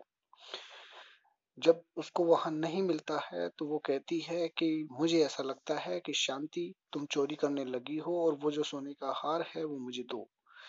शांति ने कहा, मैंने चोरी नहीं किया, उसने मना किया। लेकिन जब उसने कहा कि मैं तुम्हारा संदूक देखती हूँ, उसके बक्से की तलाशी ली गई और शांति पे चिल्लाया गया, क्योंकि शांति के बक्से में एक लिफाफा मिला और उस लिफाफे में मिले दस हज़ार रुपए और पूरा शक शांति के ऊपर गया कि शांति ने ये हार बेच करके और वो जो पैसे हैं वो प्राप्त किए हैं। Mrs Shinde has come to the police station. वो पुलिस स्टेशन पहुँच जाती है और पुलिस स्टेशन जाकर के और शांति के खिलाफ एफआईआर दर्ज करती है। Sub inspector Rao records, mister Sindhe FIR. एक इंस्पेक्टर है, मिस्टर राव। वो इस को रिकॉर्ड करता है। ध्यान रखिए इन चीज़ों पे नोटिस करते चलिए कि क्या क्या प्रक्रियाएँ हो रही है। इस चैप्टर में मेन टर्म्स है वो यही है कि हम इन टर्म्स को समझ जाएँ। सबसे पहले आपने जैसे देखा कि पुलिस स्टेशन में जाने के बाद उन्होंने कहा कि एफआईआर दर्ज की जाए। एफआईआर क्या होती है? सेकंड नंबर रिकॉर्ड दर्ज किया गया। रिकॉर्ड दर्ज करना क्या होता है? इन सब के ऊपर हम जाँच करेंगे या हम चर्चा करेंगे। Mister Shinde returns with sub inspector Rao mister Shinde जो है वो सब इंस्पेक्टर राव के साथ घर आते हैं। घर आने के बाद में जाँच पड़ताल करते हैं पूछताछ करते हैं। पूछताछ करने के बाद में आ, आ, ये पता चलता है मिस्टर शिंदे को मिस्टर राव को। ऐसा यार Rao forcibly keep Sushil in the police station जो सुशील है वो शांति का भाई है। Sushil Shanti brother arrives and plead with SI Rao to release Shanti. जो शांति का भाई है, वो प्रिंसिपल जो पुलिस स्टेशन के जो एसआई हैं, मिस्टर राव, उनसे अनुनय विनय करता है कि वो अपनी, उनकी बहन को छोड़ दे लेकिन वो कहता है कि वो उसको अरेस्ट किया गया है, सोने की चेन की चोरी करने के रूप में, उसको कोर्ट ले जाया जाएगा और उसके बाद में उसको अगर उसको ले जाना चाहते हो तो उसकी जमानत का आदेश लेके आओ। जमानत का आदेश का मतलब होता है कि कोई ऐसा व्यक्ति होता है जो अक्यूज के ऊपर ये जमानत देता है कि जब तक इसकी केस की सुनवाई होती है, तब तक मेरी ज़िम्मेदारी है, ये कहीं नहीं जाएगा। जैसे ही सुनवाई होगी, ये कोर्ट में उपस्थित होगा। इसको जमानत के रूप में जाना जाता है या फिर इसको हम कहते हैं बेल ऑर्डर अब सुशील के पास प्रॉब्लम ये थी कि वो वकील की फ़ीस कहाँ से लाता? कौन उसका जमानती बनता? क्योंकि सारी कमाई जो भी थी, पुलिस वालों ने इंस्पेक्टर ने सील करके रख दी। जब वो ऐसा हाई हो गया then the sub inspector Rao forcibly keep Sushil in the police station for two days दो दिन तक ज़बरदस्ती सुशील को पुलिस स्टेशन में रखा गया। Sushil is abused and beaten by SI Rao and other police constables. उसको गंदी गंदी गालियाँ दी गई और उसको मारा गया, पीटा गया। और उस पर ये दबाव डाला गया कि वो ये इंजाम कबूल कर ले कि ये काम उसी ने किया है और हम एक गिरोह बना के रखते हैं और आसपास के घरों में गहने चोरी करते हैं। ये वो कबूल कर ले, क्योंकि और भी घरों से गहनों के चोरी होने की गायब आ चुकी थी। जब सुशील बार बार यही कहता है कि वो then the Sushil keeps repeating that he is an innocent factory worker the police let him go after two days दो दिन के बाद पुलिस उसे छोड़ देती है यहाँ तक कि although the court granted bail to Shanti after a month, she was unable to get anyone to stand surely for her for uh, 20,000 rupees. She therefore continued to be in jail. यहाँ आप ये समझिए अदालत ने एक महीने के बाद शांति को ये कहा कि आपकी जमानत की जो अर्जी थी वो मंजूर कर ली गई है। लेकिन कोई भी ऐसा व्यक्ति जो बीस हज़ार रुपए देने के लिए, उसकी जमानत बनने के लिए, जमानती बनने के लिए तैयार हो, आप बताइए। लेकिन कोई भी ऐसा था नहीं जो उसकी जमानत देने के लिए तैयार होता, नतीज दन। जमानत के बावजूद भी वो जेल में ही रही। और ये बहुत गहरा सदमा था शांति के लिए। वो डरी हुई थी कि मुकदमे का क्या नतीजा निकलेगा। What will happen to me? Have not done anything wrong. And yet I am behind bars just because madam suspect me. And the money that we have been saving, will I ever get it back? मेरा क्या होगा मैंने तो कुछ गलत नहीं किया सिर्फ़ मैडम के शक की वजह से मैं सलाखों के पीछे आ गई हूँ और हम लोगों ने जो पैसा बचाया था क्या वो कभी हमें वापस मिल पाएगा पुलिस ने मजिस्ट्रेट की अदालत में आरोप पत्र दाखिल कर दिया। द पुलिस फ़ाइल से chargesheet in the magistrate court. अब चार्जशीट क्या होती है? इसको आरोप पत्र कहा जाता है। जिस व्यक्ति के खिलाफ आरोप दायर किया जाता है क्या क्या आरोप है, उसको एक लेटर में लिख करके प्रस्तुत किया जाता है। उसको चार्जशीट कहते हैं, आरोप पत्र कहा जाता है। The court gives a copy of the charge sheet including statements of witness to Shanti. आरोप पत्र और गवाहों के जो बयानों की एक नकल थी, वो शांति को भी दी गई। Shanti tells the court that she has no lawyer to defend her against this false case और थेफ्ट शांति ने कहा अदालत से कि चोरी का जो ये झूठा इल्ज़ाम लगा है, उसको बचाने के लिए उसके पास वकील नहीं है।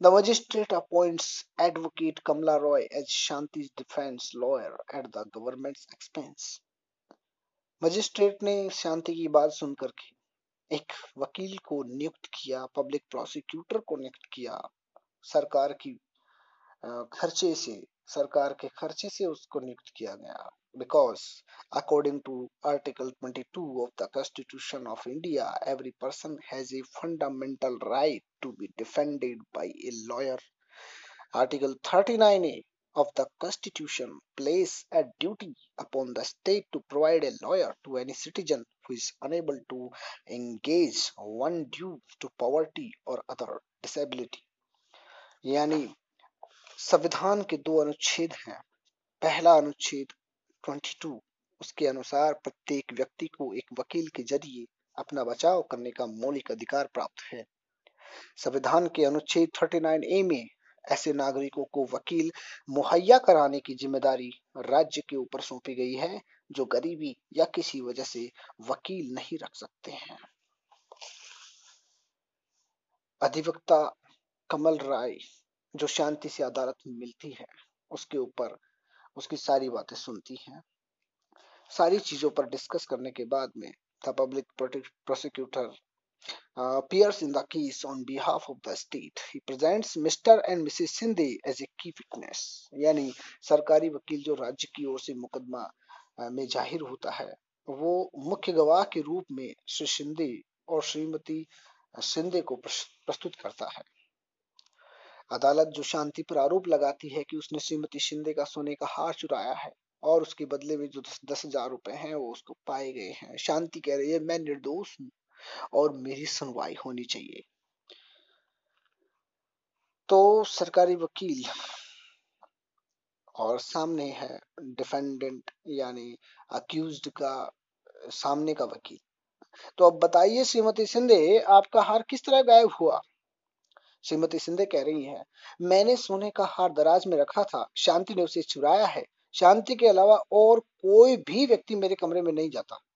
मिस्टर सिंधे ने मेरे सामने उसकी संदूक की तलाशी ली थी। वहाँ लिफाफे में दस हज़ार रुपए देखे।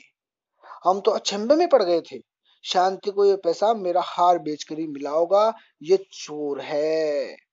इसके बाद अधिवक्ता रॉय श्रीमती सिंधे से जिरा करती हैं, कमल रॉय, जो पब्लिक प्रोसिक्यूटर हैं।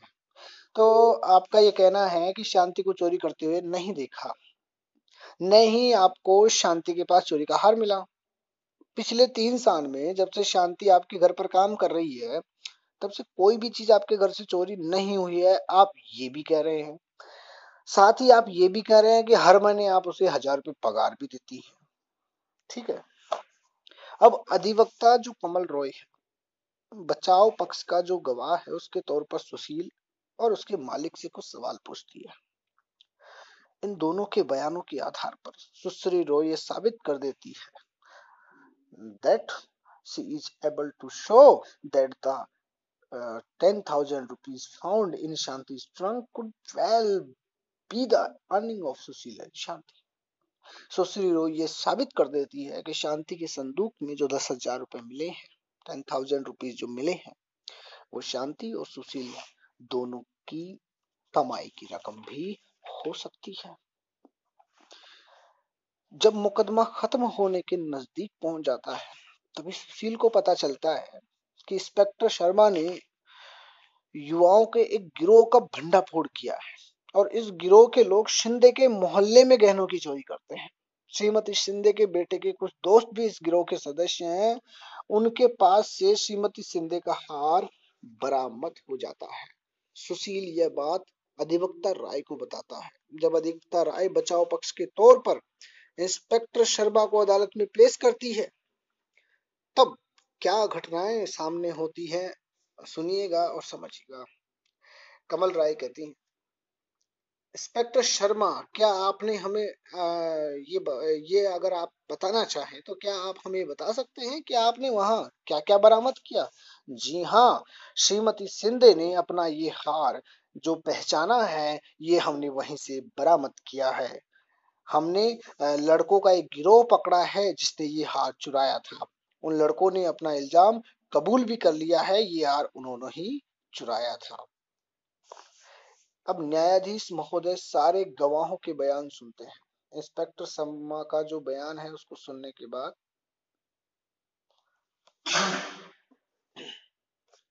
अधिवक्ता जो रॉय है, कमल रॉय, न्यायाधीश के सामने दलील देती है कि अब शांति निर्दोष साबित हो चुकी है। Now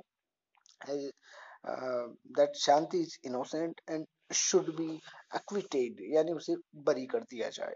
शांति, अब न्यायाधीश कहते हैं, Shanti you are hereby acquitted of the charge of theft the police will hand over to you the uh, 10,000 rupees that they had sealed.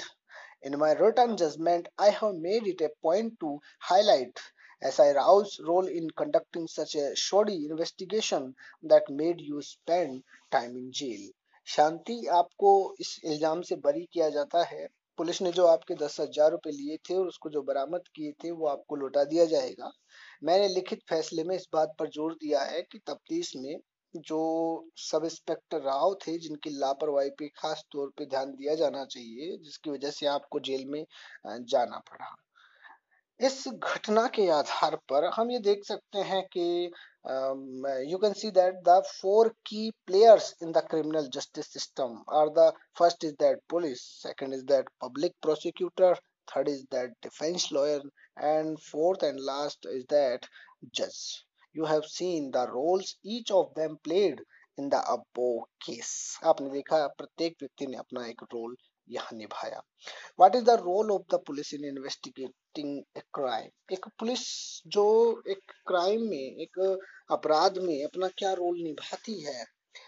One important function of the police is to investigate any complaint about the commission of a crime सबसे पहला जो महत्वपूर्ण काम होता है police के पास वो होता है किसी अपराध के बारे में मिली शिकायत की जाँच करना।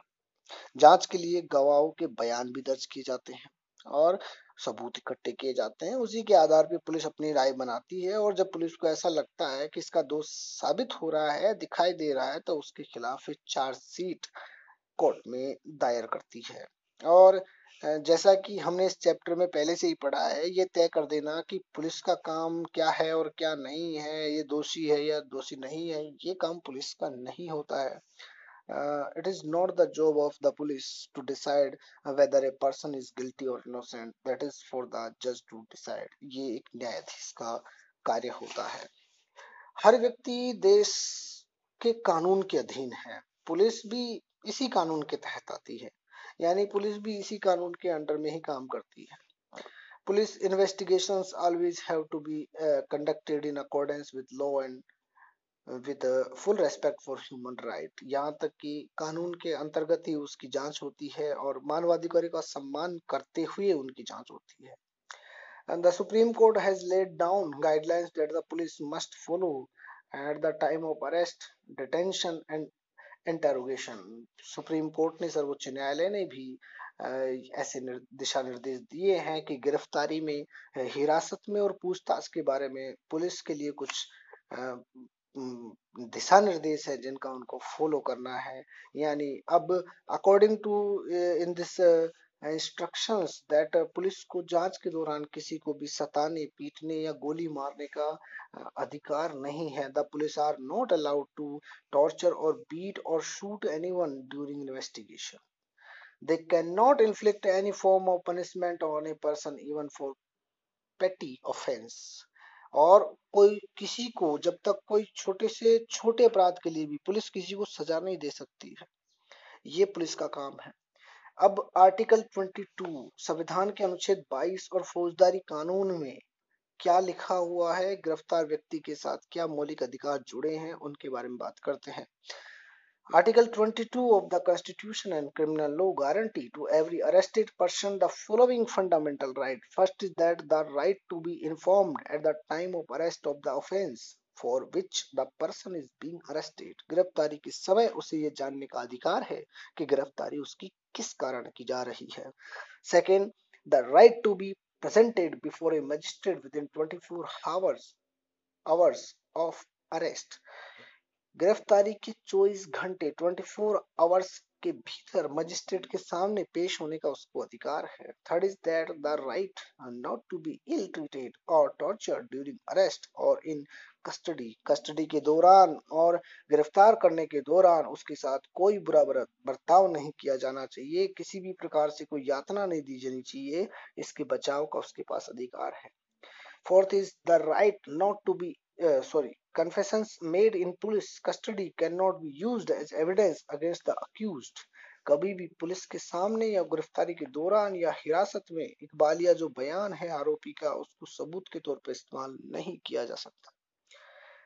A boy under 15 year of age and woman cannot be called to the police station, only be questioning. कभी भी 15 साल 15 ईयर से कम उम्र के बच्चे और किसी महिला को कभी भी सवाल पूछने के लिए थाने में नहीं बुलाया जा सकता सर्वोच्च न्यायालय ने किसी भी व्यक्ति को गिरफ्तारी, हिरासत और पूछताछ के दौरान और संस्थाएँ और कुछ पुलिस के द्वारा जो शर्त और प्रक्रियाएँ दी हैं उनको एक निर्देश के रूप में जाना जाता है डायरेक्शन के रूप में जाना जाता है और उसका नाम है D K Basu guidelines D K Basu guidelines के अकॉर्डिंग क्या क्या चीज़ें हैं? चार पॉइंट हैं इसके मेन उसके बारे में बात करते हैं। सबसे पहले, गिरफ्तारी और जाँच करने वाले पुलिस अधिकारी की पोशाक पर उसकी पहचान, उसकी नाम पट्टी, उसका पद स्पष्ट रूप से अंकित होना चाहिए। दूसरा, गिरफ्तारी के समय जो अरेस्ट मेमो होता है, उसके रूप में जो गिरफ्तारी की जा रही है, उसकी पूरी जानकारी का कागज़ तैयार किया जाना चाहिए, जिसमें गिरफ्तारी का समय भी दिया होना चाहिए और तारीख भी दी होनी चाहिए और कम से कम सत्यापन के लिए कोई एक गवाह होना चाहिए a memo of arrest and should include the time and date of arrest it should also be arrested by at least one witness who could include a family member of the person arrested. The arrest memo should be countersigned by the person arrested. यानी कि अगर सत्यापन के लिए कम से कम एक गवाह है और वो गिरफ़्तार सदस्य के परिवार का सदस्य भी हो तो वो भी हो सकता है अरेस्ट मेमो गिरफ़्तार करने वाले जो व्यक्ति हैं, उसके दस्तखत भी उस पर होने चाहिए थर्ड है, इसमें गिरफ़्तार किया गया या हिरासत में रखा गया या जिसके ऊपर पूछताछ हो रही है, ऐसे व्यक्ति को किसी संबंधी दोस्त या शुभचिंतक को जानकारी देने का पूरा अधिकार होता है। फोर्थ, जब गिरफ़्तार व्यक्ति का दोस्त या संबंधी उस ज़िले से बाहर रहता हो, गिरफ्तारी के आठ, दस, बारह घंटे के भीतर उसे गिरफ्तारी के समय, स्थान और हिरासत में जहाँ रखा गया, उसकी जगह के बारे में जानकारी भेज दी जानी चाहिए। इसे डॉक्टर डी के बसु दिशा निर्देश या D K guidelines D K Basu guidelines कहा जाता है। नेक्स्ट इसमें बात करते हैं हम, सरकारी वकील की इसमें क्या भूमिका होती है? अदालत में सरकारी वकील राज्य का पक्ष प्रस्तुत करता है। सरकारी वकील की भूमिका तब शुरू होती है जब पुलिस जाँच पूरी करके और चार्जशीट दायर करती है कोर्ट में। सरकारी वकील की इसी जाँच में कोई भूमिका नहीं होती है वैसे। उसे राज्य की ओर से अभियोजन प्रस्तुत करना होता है और न्यायालय की पदाधिकारी के रूप में उसकी ये ज़िम्मेदारी होती है कि वो निष्पक्ष रूप से अपना काम करे और अदालत के सामने ठोस तथ्य और गवाह प्रस्तुत करे। As an officer of the court it is his, her duty to act impartially and present the full and material facts. Witnesses and evidence before the court to enable the court to decide the case. अब न्यायाधीश की इसमें क्या भूमिका होती है? जैसे खेल में एम्पायर की भूमिका होती है, उसी प्रकार से निष्पक्ष भाव से और खुली अदालत में मुकदमे का संचालन करने के लिए इनकी एक बहुत महत्वपूर्ण भूमिका होती है, क्योंकि न्यायाधीश सारे गवाहों के बयान सुनते हैं और अभियोजन पक्ष जो होते हैं, उनके बचाव पक्ष की ओर से जो पेश गए सबूत होते हैं, उनकी जाँच करते हैं। अगर कभी कभार ऐसा होता है कि आरोपी सचमुच दोषी है या नहीं, न्यायाधीश ही बयान और सबूत के आधार पर तय करते हैं। अगर दोषी पाया जाता है तो न्यायाधीश उसे सजा सुनाते हैं। अगर प्रावधानों के हिसाब से दोषी व्यक्ति को जेल भेज सकते हैं या और उस पर जुर्माना लगा सकते हैं, या फिर हो सकता है कि न्यायाधीश के पास इतना भी राइट है कि वो दोनों एक साथ कर सके। ये न्यायाधीश के पास होता है। अगर सबूतों के आधार पर, गवाहों के आधार पर ये पाया जाता है कि उसके पास कोई सबूत नहीं है, कि उसने कोई ऐसा जुर्म किया है तो उसे फिर छोड़ दिया जाता है। नेक्स्ट बात करते हैं what is the fair trial what is a fair trial let us for a moment imagine what might have happened if the judge decided to try shanti's case very differently. सोच के देखिए जरा, कल्पना करिए। अगर न्यायाधीश शांति को मुकदमा किसी और तरह संचालित करते तो क्या हो सकता था? अगर अदालत ने शांति को आरोप पत्र, चार्जशीट और गवाह के बयानों की नकल न दी होती तो क्या होता? अगर न्यायाधीश किसी ऐसी जगह पे मुकदमा चलाते जहाँ शांति और सुशील दोनों ही नहीं जा सकते तो क्या होता? या न्यायाधीश ने शांति की जो राय डॉक्टर सॉरी, अधिवक्ता जो रॉय थे उनको अभियोजन की ओर से प्रस्तुत किए गए? गवाहों से जिरह करने का पर्याप्त समय नहीं दिया होता तो क्या होता? या पहले ही मान लिया जाता कि शांति दोषी है तो क्या होता? तो अगर इसी तरह की चीज़ें पहले ही हो जाएँगी तो उसको निष्पक्ष सुनवाई नहीं कहा जा सकता। इसकी वजह यह है कि निष्पक्ष सुनवाई के लिए कई बातों का पालन करना होता है। जैसे सबसे पहले पालन करना होता है आर्टिकल 21 जिसमें जीवन के अधिकार का आश्वासन दिया है। इसका अर्थ ये है कि किसी भी व्यक्ति के जीवन या स्वतंत्रता को केवल एक तर्क संगत और न्यायपूर्ण कानूनी प्रक्रिया के ज़रिए ही छीना जा सकता है। निष्पक्ष सुनवाई में ये सुनिश्चित किया गया है कि संविधान के अनुच्छेद 21 का पूरी तरह पालन किया जाएगा। आइए अब एक छोटा सा एक निष्पक्ष सुनवाई का एक छोटा सा मुद्दा है जिसके ऊपर बात करते हैं, आप समझ जाएँगे। पहली बात शांति को जो चार्जशीट दायर की और उनके सभी जो साक्ष्य थे एक एक प्रति दी गई थी। अभियोजन पक्ष ने जो उसके खिलाफ अदालत में पेश किए थे, सब उसको दिए गए थे। शांति पे चोरी का आरोप लगाया गया था, जो कि एक कानूनन अपराध है। यह मुकदमा जनता के सामने खुली अदालत में चलाया गया। शांति का भाई सुशील अदालत की कार्रवाई में मौजूद था। क्या वो गलत नहीं था कि उसे भी दो दिन ज़बरदस्ती टॉर्चर किया गया? मुकदमा आरोपी की उपस्थिति में चलाया गया, ये ध्यान रखने वाली बात है। शांति का एक वकील ने बचाव किया।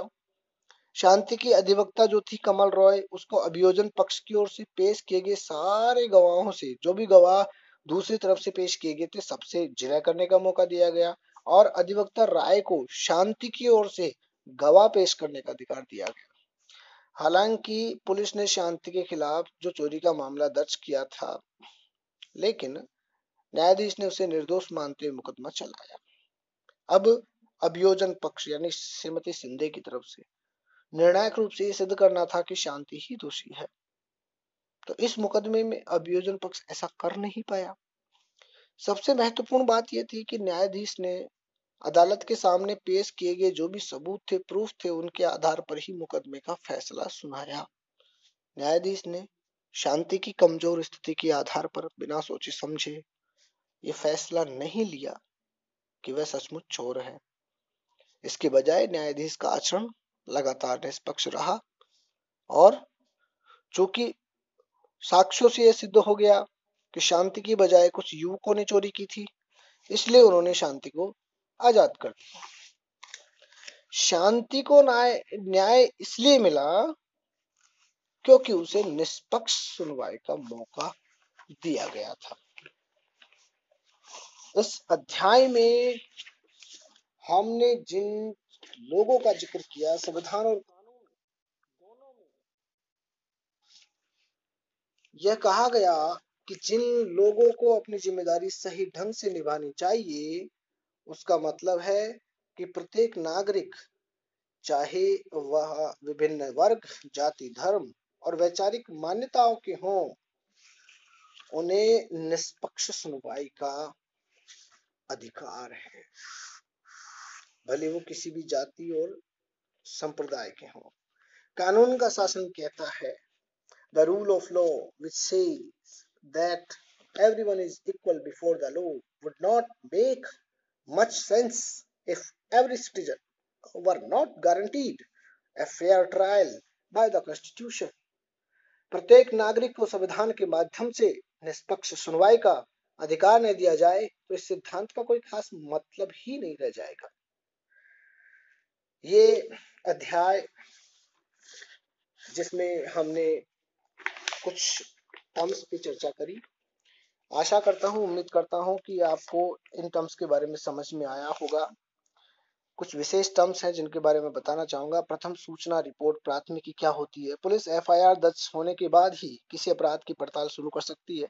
कानून में यह कहा गया है कि किसी संज्ञेय अपराध की सूचना मिलने पर थाने की जो प्रभारी अधिकारी होते हैं, उनको तुरंत फ़र्स्ट इन्फॉर्मेशन देनी होती है तो उनको वो दर्ज करनी चाहिए। वो मौखिक या लिखित रूप में हो सकती है। उसमें आमतौर पे वारदात की जो तारीख होती है टाइम होता है, जो प्लेस होता है, उसका उल्लेख किया जाता है। मेन फैक्ट्स उसमें लिखे जाते हैं इंसिडेंट्स जो जो हुई है, उनके लिखे जाते हैं, नाम, अपराधियों का पता, उनके गवाह, उनके बारे में उसमें लिखा जाता है, शिकायत जो दर्ज की है, उसका नाम लिखा जाता है, उसका पता होता है, किसके ऊपर शिकायत दर्ज हुई है, उसका नाम होता है, उसका पता होता है। और एफआईआर के लिए पुलिस के पास एक खास फॉर्म होता है, इस पर शिकायत करने वाले के दस्तखत भी कराए जाते हैं। शिकायत करने वाले को पुलिस से एफआईआर की एक नकल मुफ़्त माने का एक कानूनी अधिकार होता है। Thank you have a good day hello everyone I am S P Danda from Kendriya Vidyalaya Jamui today we are going to start a new chapter of NCERT class eight social and political life chapter number four understanding law और मुझे ये विश्वास है कि जब आप इसको सुनेंगे, आप इसकी अच्छी समझ विकसित कर पाएँगे। Chapter number four understanding laws okay you may be familiar with some laws such as those that specify the age of marriage the age at which a person can vote and perhaps even the laws dealing with buying and selling of property. We know know that the parliament is in, in charge of making laws. Do these laws apply to everyone? How do new laws come into being? Could there be laws that are unpopular or controversial? What should we as citizens do under such circumstances? यह lesson है कानूनों को समझने का। कानून कैसे बनते हैं? किस प्रकार अप्लाई होते हैं? क्या सभी के लिए कानून समान है? या कानून से कोई ऊपर है? लोकतंत्र में, डेमोक्रेसी में कानून का क्या योगदान है, इसके बारे में यह चैप्टर है। The first point is that do laws apply to all and the second point is that how do new laws come about and there is a story about the Protection of Women from Domestic Violence Act uh, 2005 passed. And after then, the last point is that unpopular and controversial laws. And then conclusion. Okay. So i can start. The first point is that do laws apply to all there is a sentence about an official and their son a government official helps his son go into hiding because his son has been given a 10 year jail sentence by a district court for a crime that he has committed. Do you think that the government officials' actions were right? क्या आपको लगता है सच में अपने पुत्र को बचाने के लिए उसने उसे छिपा दिया? क्या ये कानून की नज़र में सही है? Should his son be exempt from the law just because his father is economically and politically powerful this is a story of a clear case of the violation of law. And आपने पढ़ा होगा इस चीज़ को, अच्छे से समझा होगा। First chapter में आपको ये दिया गया है। मैं उसी से शुरुआत कर रहा हूँ।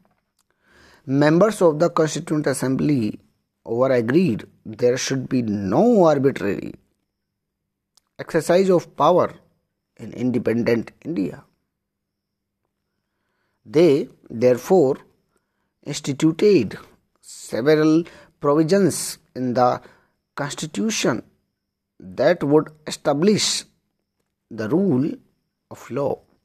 The most important of these was that all person in independent India are equal before the law the law can not discriminate between person on the basis of their religion caste और gender कोई भी कानून, जाति, धर्म, और लिंग के आधार पर भेदभाव नहीं कर सकता। When the rule of law means is that all law apply equally to all citizens of the country and no one can be above the law. Neither a government official, nor a wealthy person, nor even the president of the India above the law. Any crime or violation of law has a specific punishment as well as a process through which the guilt of the person has to be established. But was it always like this? In ancient India, there were innumerable and often overlapping local laws. Different communicate and different communities enjoyed different degrees of autonomy in administering these laws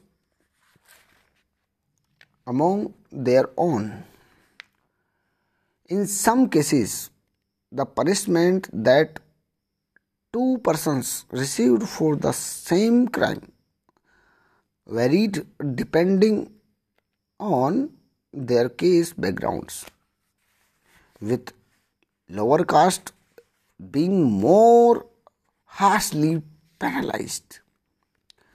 This slowly began to change as this system of law began to further evolve during the colonial period. It is often believed that it was the British colonialists who introduced the rule of law in India. Historians have disputed this claim on several grounds, two of which include the first is first that colonial law was arbitrary. Why was the arbitrary? You think and write and the second that the Indian nationalists played a prominent role in the development of the legal sphere in British India. One example of the arbitrariness the continued to exist as part of British law in the Sedition Act of 1870 the idea of sedition was very broadly understood within this act. Any person protesting or criticizing the British government could be arrested without due trial. Indian nationalists began protesting and criticizing this arbitrary use of authority by the British. There is a example of Jallianwala Bagh. And this uh, arbitrary rule, like as Rowlatt Act, which allowed the British government to imprison people without due trial Indian nationalists, including Mahatma Gandhi, were vehement in their opposition to the Rowlatt Bill. Despite the large number of protests, the Rowlatt Act came into effect on 10 March 1999 in Punjab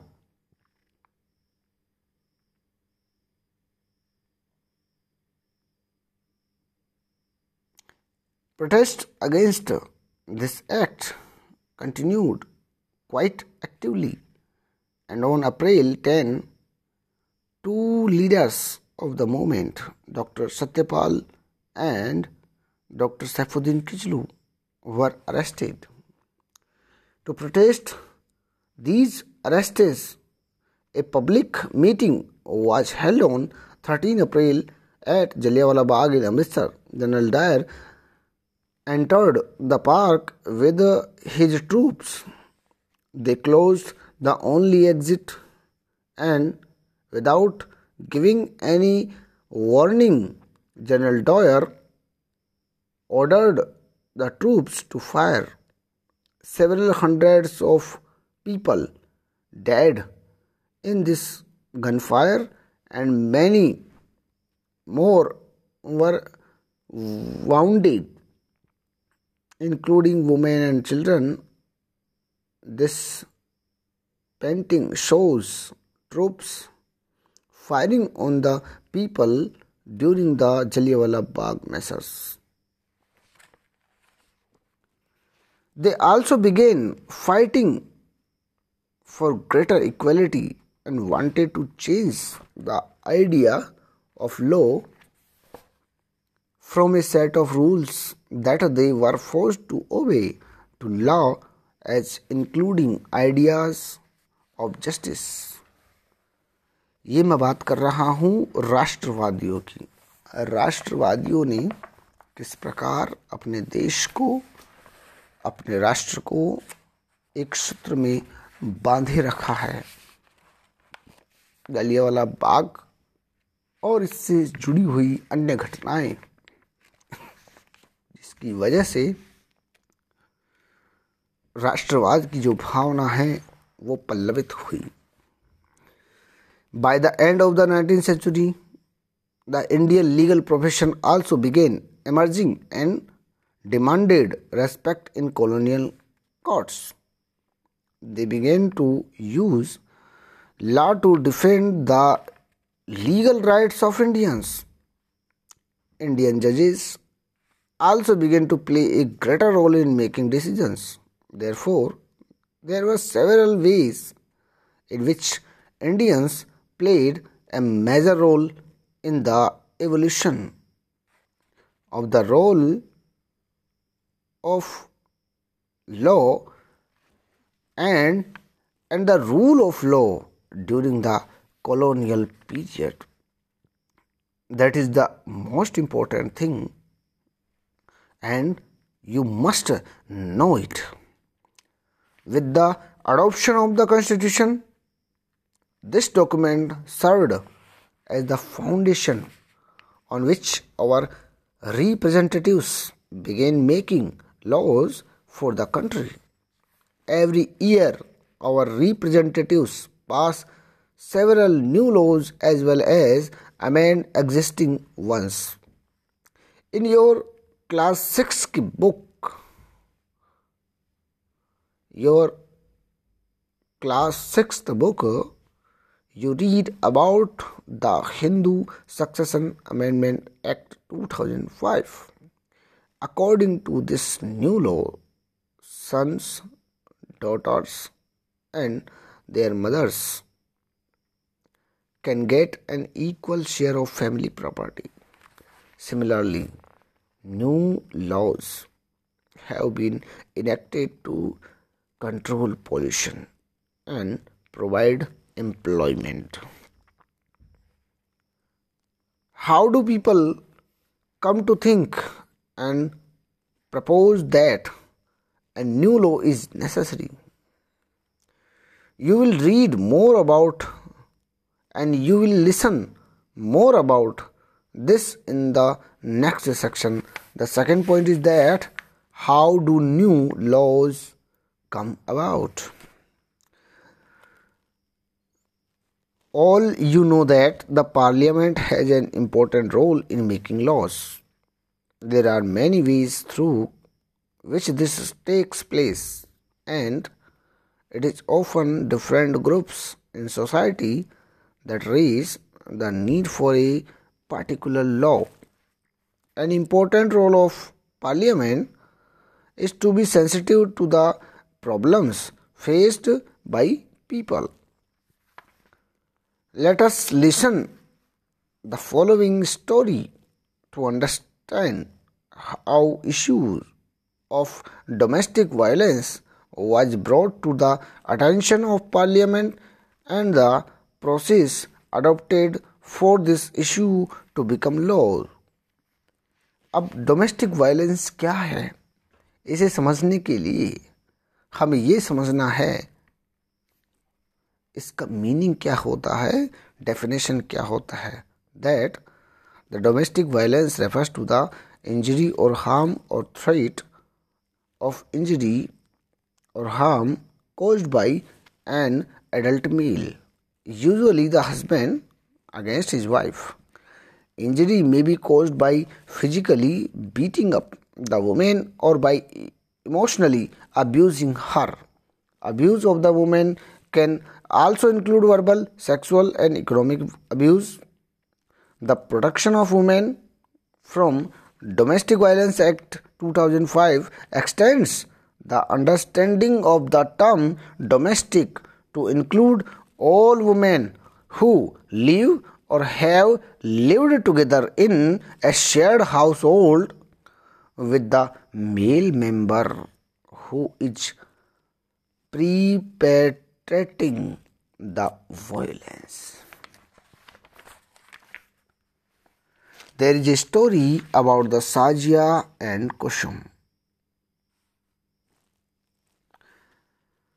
Sajia, did you read today's newspaper?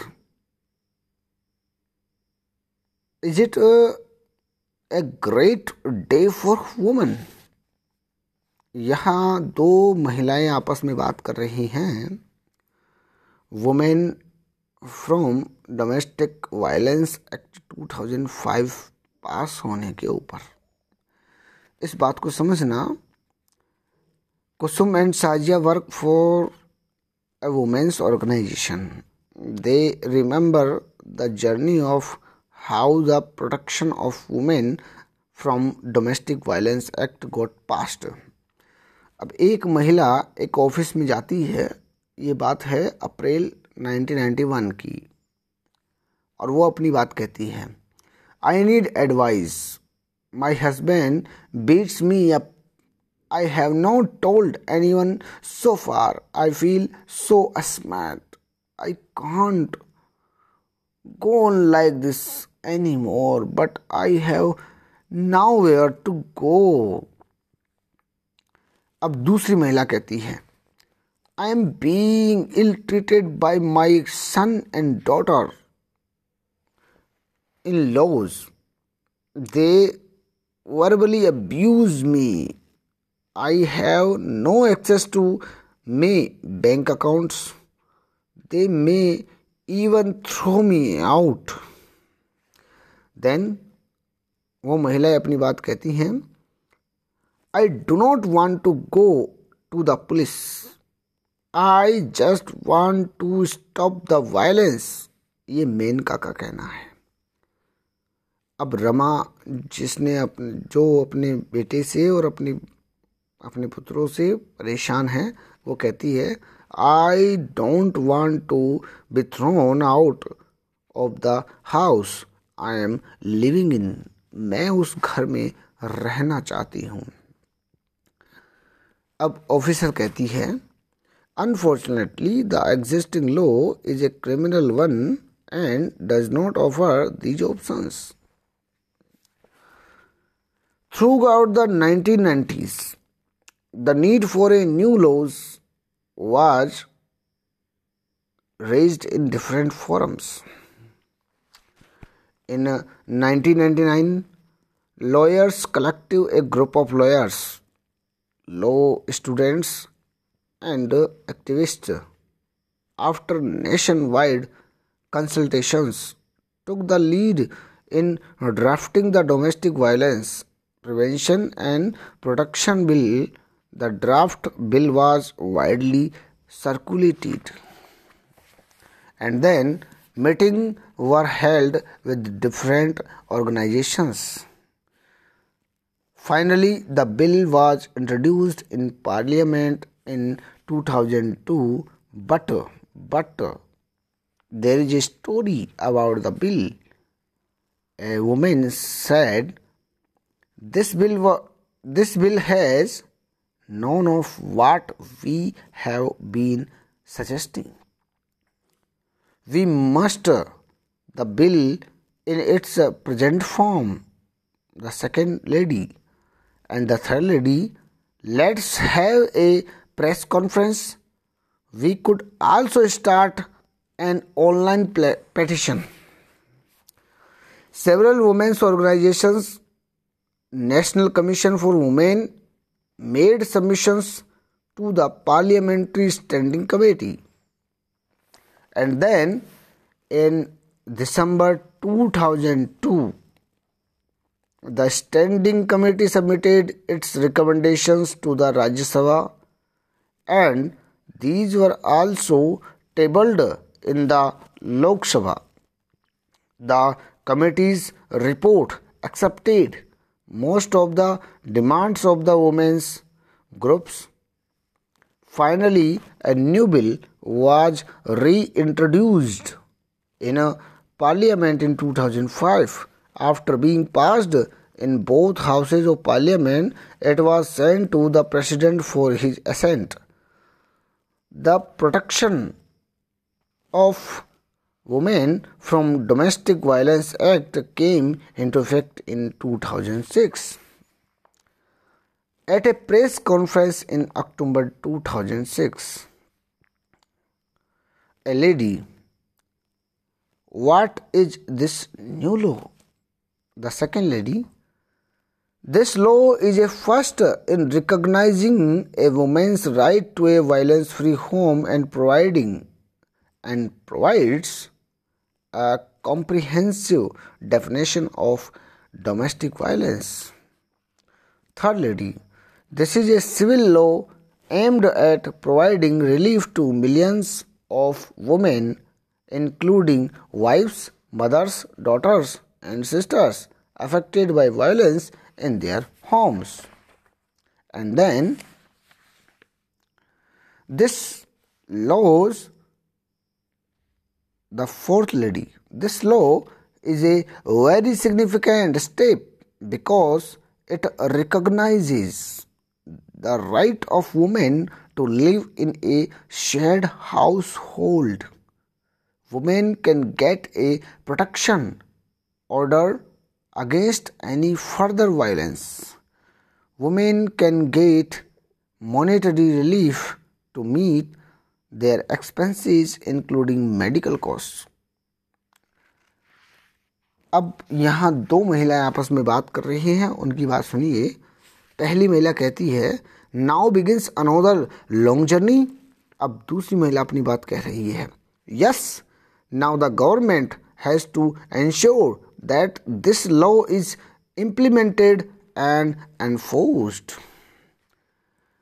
अब आपको सोचना है और समझना है और ये बात लिखनी है। Think and write what do you understand by domestic violence first question second question is that list the two rights that the new law helped achieve for women who are survivor of violence the third question is that can you list one process that was use to make more people aware of the need for this law And the fourth question is that from the above storyboard, can you list two different ways in which people lobbied parliament?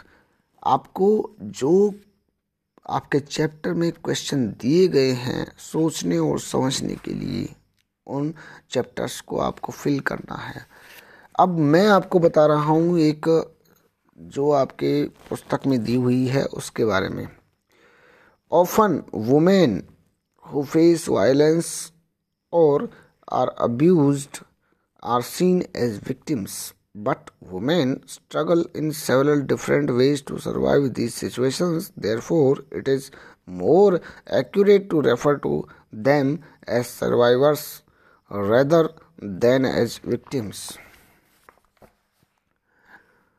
As the above example shows, the rule of citizen is crucial in helping Parliament frame different concerns that people might have into laws. From establishing the need for a new law to its being passed at every stage of the process, the the voice of the citizen is a crucial element. This voice can be heard through TV reports, newspaper editorials, radio broadcasts, local meetings, all of which help in meeting the work that parliament does more accessible and transparent to the people.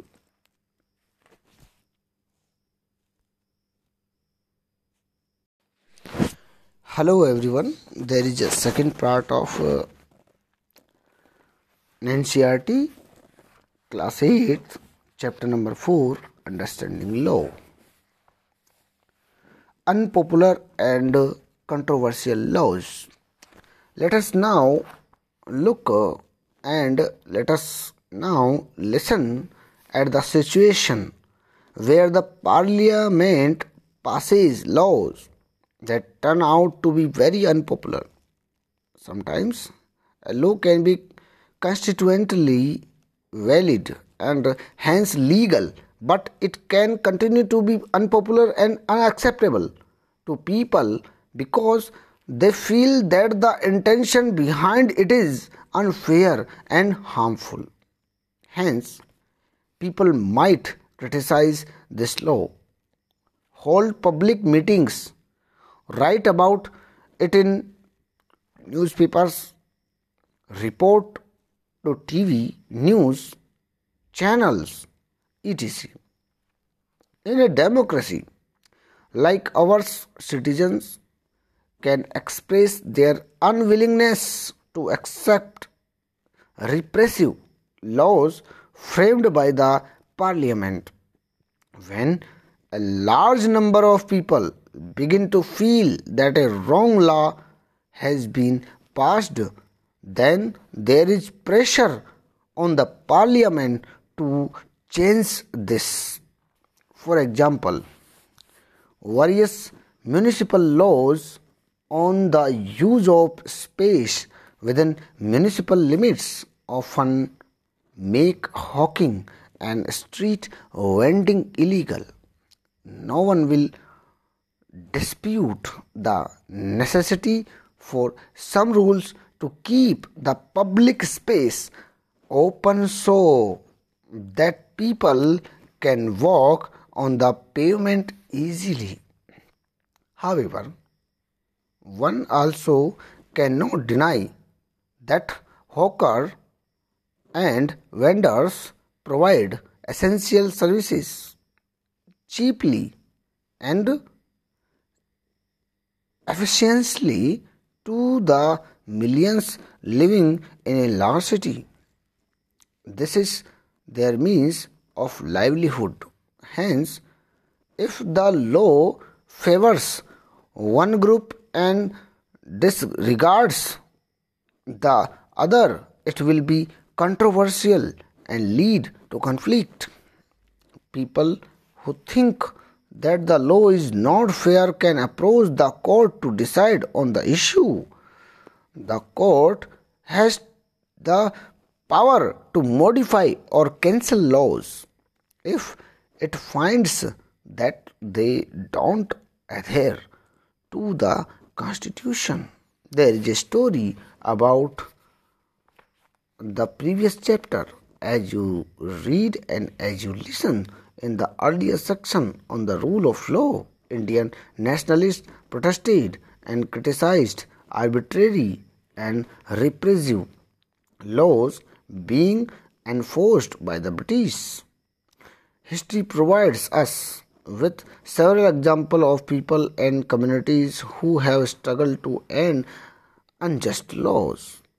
In your class 7th book, you read of how Rosa Parks, an African American woman, refused to give up her seat on a bus to a white man on 1 December 1955.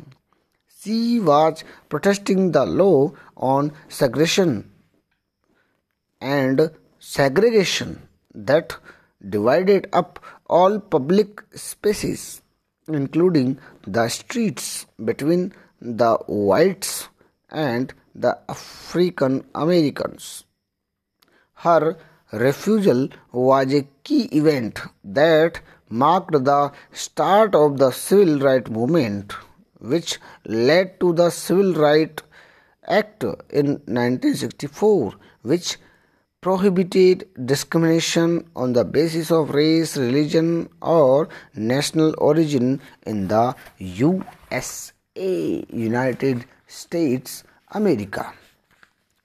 Do you remember the photo essay on the women's movement in the class 7th book?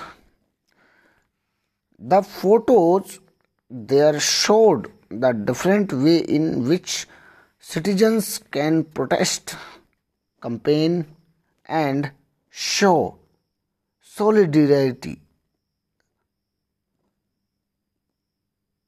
The following pictures point to other ways in which people protest unjust laws.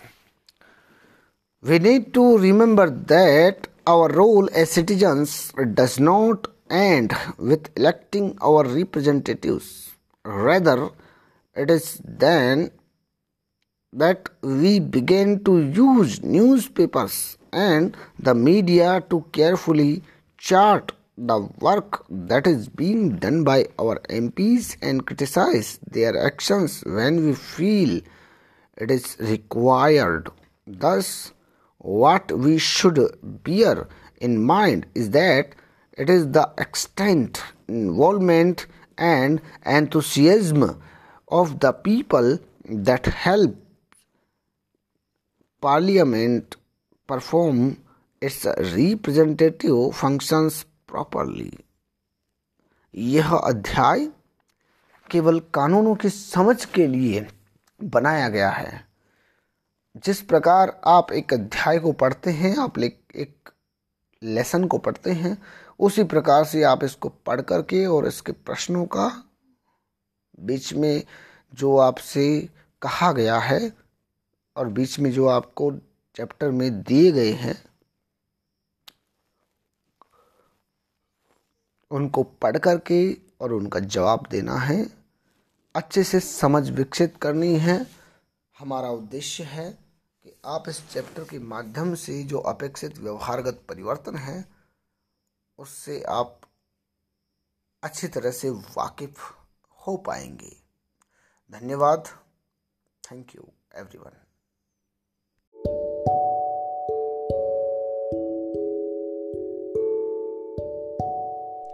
good morning dear students today we are going to start the fourth chapter of NCERT class eighth understanding laws you may be familiar with some laws such as those that specify the age of marriage the age at which a person can vote and perhaps even the laws dealing with buying and selling of property we now know that the parliament is in charge of making laws. Do these laws apply to everyone? How do new laws come into being? Could there be laws that are unpopular or controversial? What should we as citizens do under such circumstances? The first point is that do laws apply to all? There is a story and a situation.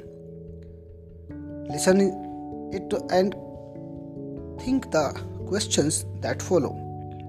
A government official helps his son go into hiding because his son has been given a 10 year jail sentence by a district court for a crime that he has committed. Do you think that the government official's actions were right? Should his son be exempt from the law just because his father is economically and politically powerful? This is a clear case of the violation of law. Members of the Constituent Assembly were agreed there should be no arbitrary exercise of power in independent India. You already listen in Unit 1. They, therefore, instituted several provisions in the Constitution that would establish the rule of law. The most important of these was that all persons in independent India are equal before the law. The law cannot discriminate between persons on the basis of their religion, caste, or gender. What the rule of law means is that all laws apply equally to all citizens of the country and no one can be above the law, neither a government official, nor a wealthy person, nor even the president of the country is above the law. Any crime or violation of law has a specific punishment as well as a process through which the guilt of the person has to be established. But was it always like this?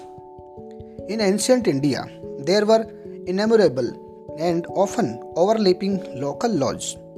Different communities enjoyed different degrees of autonomy in administering these laws among their own. In some cases, the punishment that two persons received for the same crime varied depending on their caste backgrounds, with lower castes being more harshly penalized. This slowly began to change as this system of law began to further evolve during the colonial period. It is often believed that it was the British colonialists who introduced the rule of law in India. Historians have disputed this claim on several grounds, two of which include first, that colonial law was arbitrary and second that the indian nationalists played a prominent role in the development of the legal sphere in british india one example of the arbitrariness that continued to exist as part of british law in the sedition act of 1870 the idea of sedition was very broadly understood within this act any person protesting or criticizing the British government could be arrested without due trial. Like Jallianwala Bagh is a another example of uh, British arbitrariness. In this time, the Rowlatt Act, which allowed the British government to imprison people without due trial. Indian nationalists began protesting and criticizing this arbitrary use of authority by the British. They also began fighting for greater equality and wanted to change the idea of law from a set of rules that they were forced to obey to law as including ideas of justice. By the end of 19th century, the Indian legal profession also began emerging and demanded respect in colonial courts. They began to use law to defend the legal rights of Indians. Indian judges also began to play a greater role in making decisions. Therefore, there were several ways in which Indians played a major role in the evolution of the rule of law during the colonial period. With the adoption of the constitution, this document served as the foundation on which our representatives began making laws for the country. Every year, our representatives pass several new laws as well as amend existing ones. And in your class 6 book, you have already listened and read about the Hindu Succession Amendment Act 2005.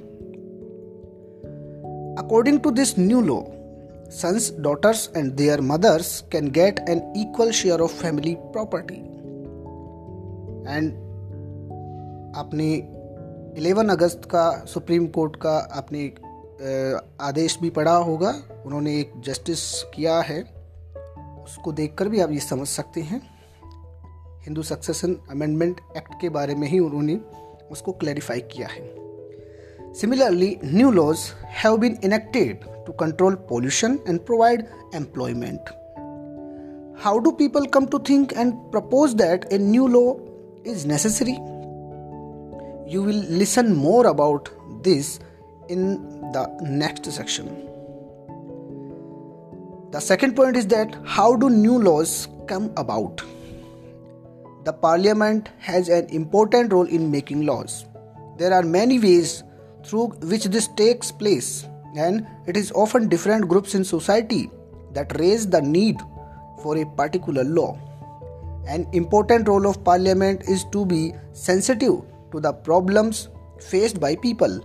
Let us listen the following story to understand how issue of domestic violence was brought to the attention of parliament and the process adopted for this issue to become law. Domestic violence refers to the injury or harm or threat of injury or harm caused by an adult male, usually the husband, against his wife. Injury may be caused by physically beating up the woman or by emotionally abusing her. Abuse of the woman can also include verbal, sexual, and economic abuse. The Protection of Women from Domestic Violence Act 2005 extend the understanding of the term domestic to include all women who live or have lived together in a shared household with the male member who is perpetrating the violence. There is a story about the protection of women from domestic violence act 2005 passed. Kusum and sajia work for a women's organization. They remember the journey of how the protection of women from domestic violence act got passed. April 1991 a typical day at their office. A woman menka i need advice my husband beats me up i have not told anyone so far I feel so smart. I can't go on like this anymore, but I have now here to go. The another woman said, I am being ill treated by my son and daughter in law. They verbally abuse me. I have no access to my bank accounts. They may even throw me out. Then Menka said, I do not want to go to the police. I just want to stop the violence. Then Rama said, I just don't want to be thrown out of the house I am living in. Then our official said, Unfortunately, the existing law is a criminal one and does not offer these options. Throughout the 1990, the need for a new law was raised in different forums. We have heard testimonies of several women. We have seen that women want protection against being beaten, the right to continue living in a shared household, and often temporary relief. We need a new civil law to address this issue. That the public hearing. In 1999, Lawyers Collective, a group of lawyers, law students, and activists after nationwide consultations, took the lead in drafting the Domestic Violence Prevention and Protection Bill. This draft bill was widely circulated. Meetings were held with different organizations. The women's movement want a new law on domestic violence. The government should introduce it in parliament soon. Finally, the bill was introduced in Parliament in 2002, but a woman. This bill has none of what we have been suggesting. The another woman, we must oppose the bill in its present form. Then the third woman said, Let's have a press conference. We could also start an online petition. Several women's organizations, National Commission for Women, made submissions to the Parliamentary Standing Committee. In Standing Committee, estimated members of the Parliamentary Standing Committee, the present bill must be changed. We do not agree with the definition of domestic violence being proposed. The another member said the law needs to provide the temporary custody of children. In December 2002, the Standing Committee submitted its recommendations to the Rajya Sabha and these were also tabled in the Lok Sabha. The committee's report accepted most of the demands of the women's groups. Finally, a new bill was reintroduced in Parliament in 2005. After being passed in both houses of Parliament, it was sent to the President for his assent. The Protection of Women from Domestic Violence Act came into effect in 2006. At a press conference in October 2006, what is this new law? Another woman said, This law is a first in recognizing a woman's right to a violence free home and provides a comprehensive definition of domestic violence. A person said, This is a civil law aimed at providing relief to millions of women, including wives, mothers, daughters, and sisters affected by violence in their homes. The press conference continues. This law is a very significant step because it recognizes the right of women to live in a shared household. Women can get a protection order against any further violence. Women can get monetary relief to meet their expenses including medical costs. Why why is this an important law? After the sentence you can listen about the two women's first woman now begins another long journey. Then another woman said, Yes, now the government has to ensure that this law is implemented and enforced.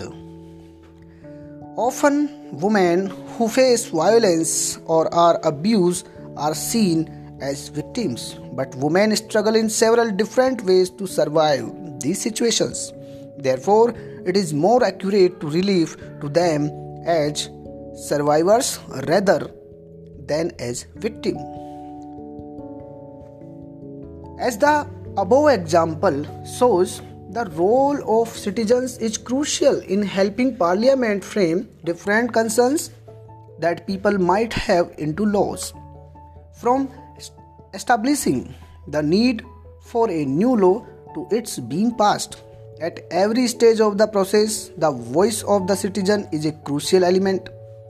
This voice can be heard through TV reports, newspaper editorials, radio broadcasts, local meetings, all of which help in making the work that Parliament does more accessible and transparent to the people. The third point is that unpopular and controversial laws. Let us now listen at the situation where the parliament passes laws that turn out to be very unpopular, sometimes a law can be constitutionally and constitutionally valid and hence legal, but it can continue to be unpopular and unacceptable to people because they feel that the intention behind it is unfair and harmful. Hence, people might criticize this law, hold public meetings, write about it in newspapers, report to TV news channels, and etc. In a democracy like ours, citizens can express their unwillingness to accept repressive laws framed by the parliament. When a large number of people begin to feel that a wrong law has been passed, then there is a pressure on the parliament to change this. For example, various municipal laws on the use of space within municipal limits often make hawking and street vending illegal. No one will dispute the necessity for some rules to keep the police the public space open so that people can walk on the pavements easily. However, one also cannot deny that hawkers and vendors provide essential services cheaply and efficiently to the millions living in a large city. This is their means of livelihood. Hence, if the law favors one group and disregards the other, it will be controversial and lead to conflict. People who think that the law is not fair can approach the court to decide on the issue. The court has the power to modify or cancel laws if it finds that they don't adhere to the constitution. As you listen in the earlier section on the rule of law, Indian nationalists protested and criticized arbitrary and repressive laws being enforced by the British. History provides us with several examples of people and communities who have struggled to end unjust law. And in your class 7th book, you listen and you read of how Rosa Parks, an African American woman, refused to give up her seat on a bus to a white man on 1 December 1955. She was protesting the law on segregation that divided up all public spaces, including the streets between the whites and the African Americans. Her refusal was a key event that marked the start of the civil rights movement, which led to the Civil Rights Act in 1964, which prohibited discrimination on the basis of race, religion, or national origin in the USA. Do you remember that the photo essay on the women's movement in the class 7th book? The photos there showed the different ways in which citizens can protest, campaign, and show solidarity. The following pictures point to other ways in which people protest unjust laws. We need to remember that our role as citizens does not end with electing our representatives. Rather, it is then that we begin to use newspapers and the media to carefully chart the work that is being done by our MPs and criticize their actions when we feel it is required.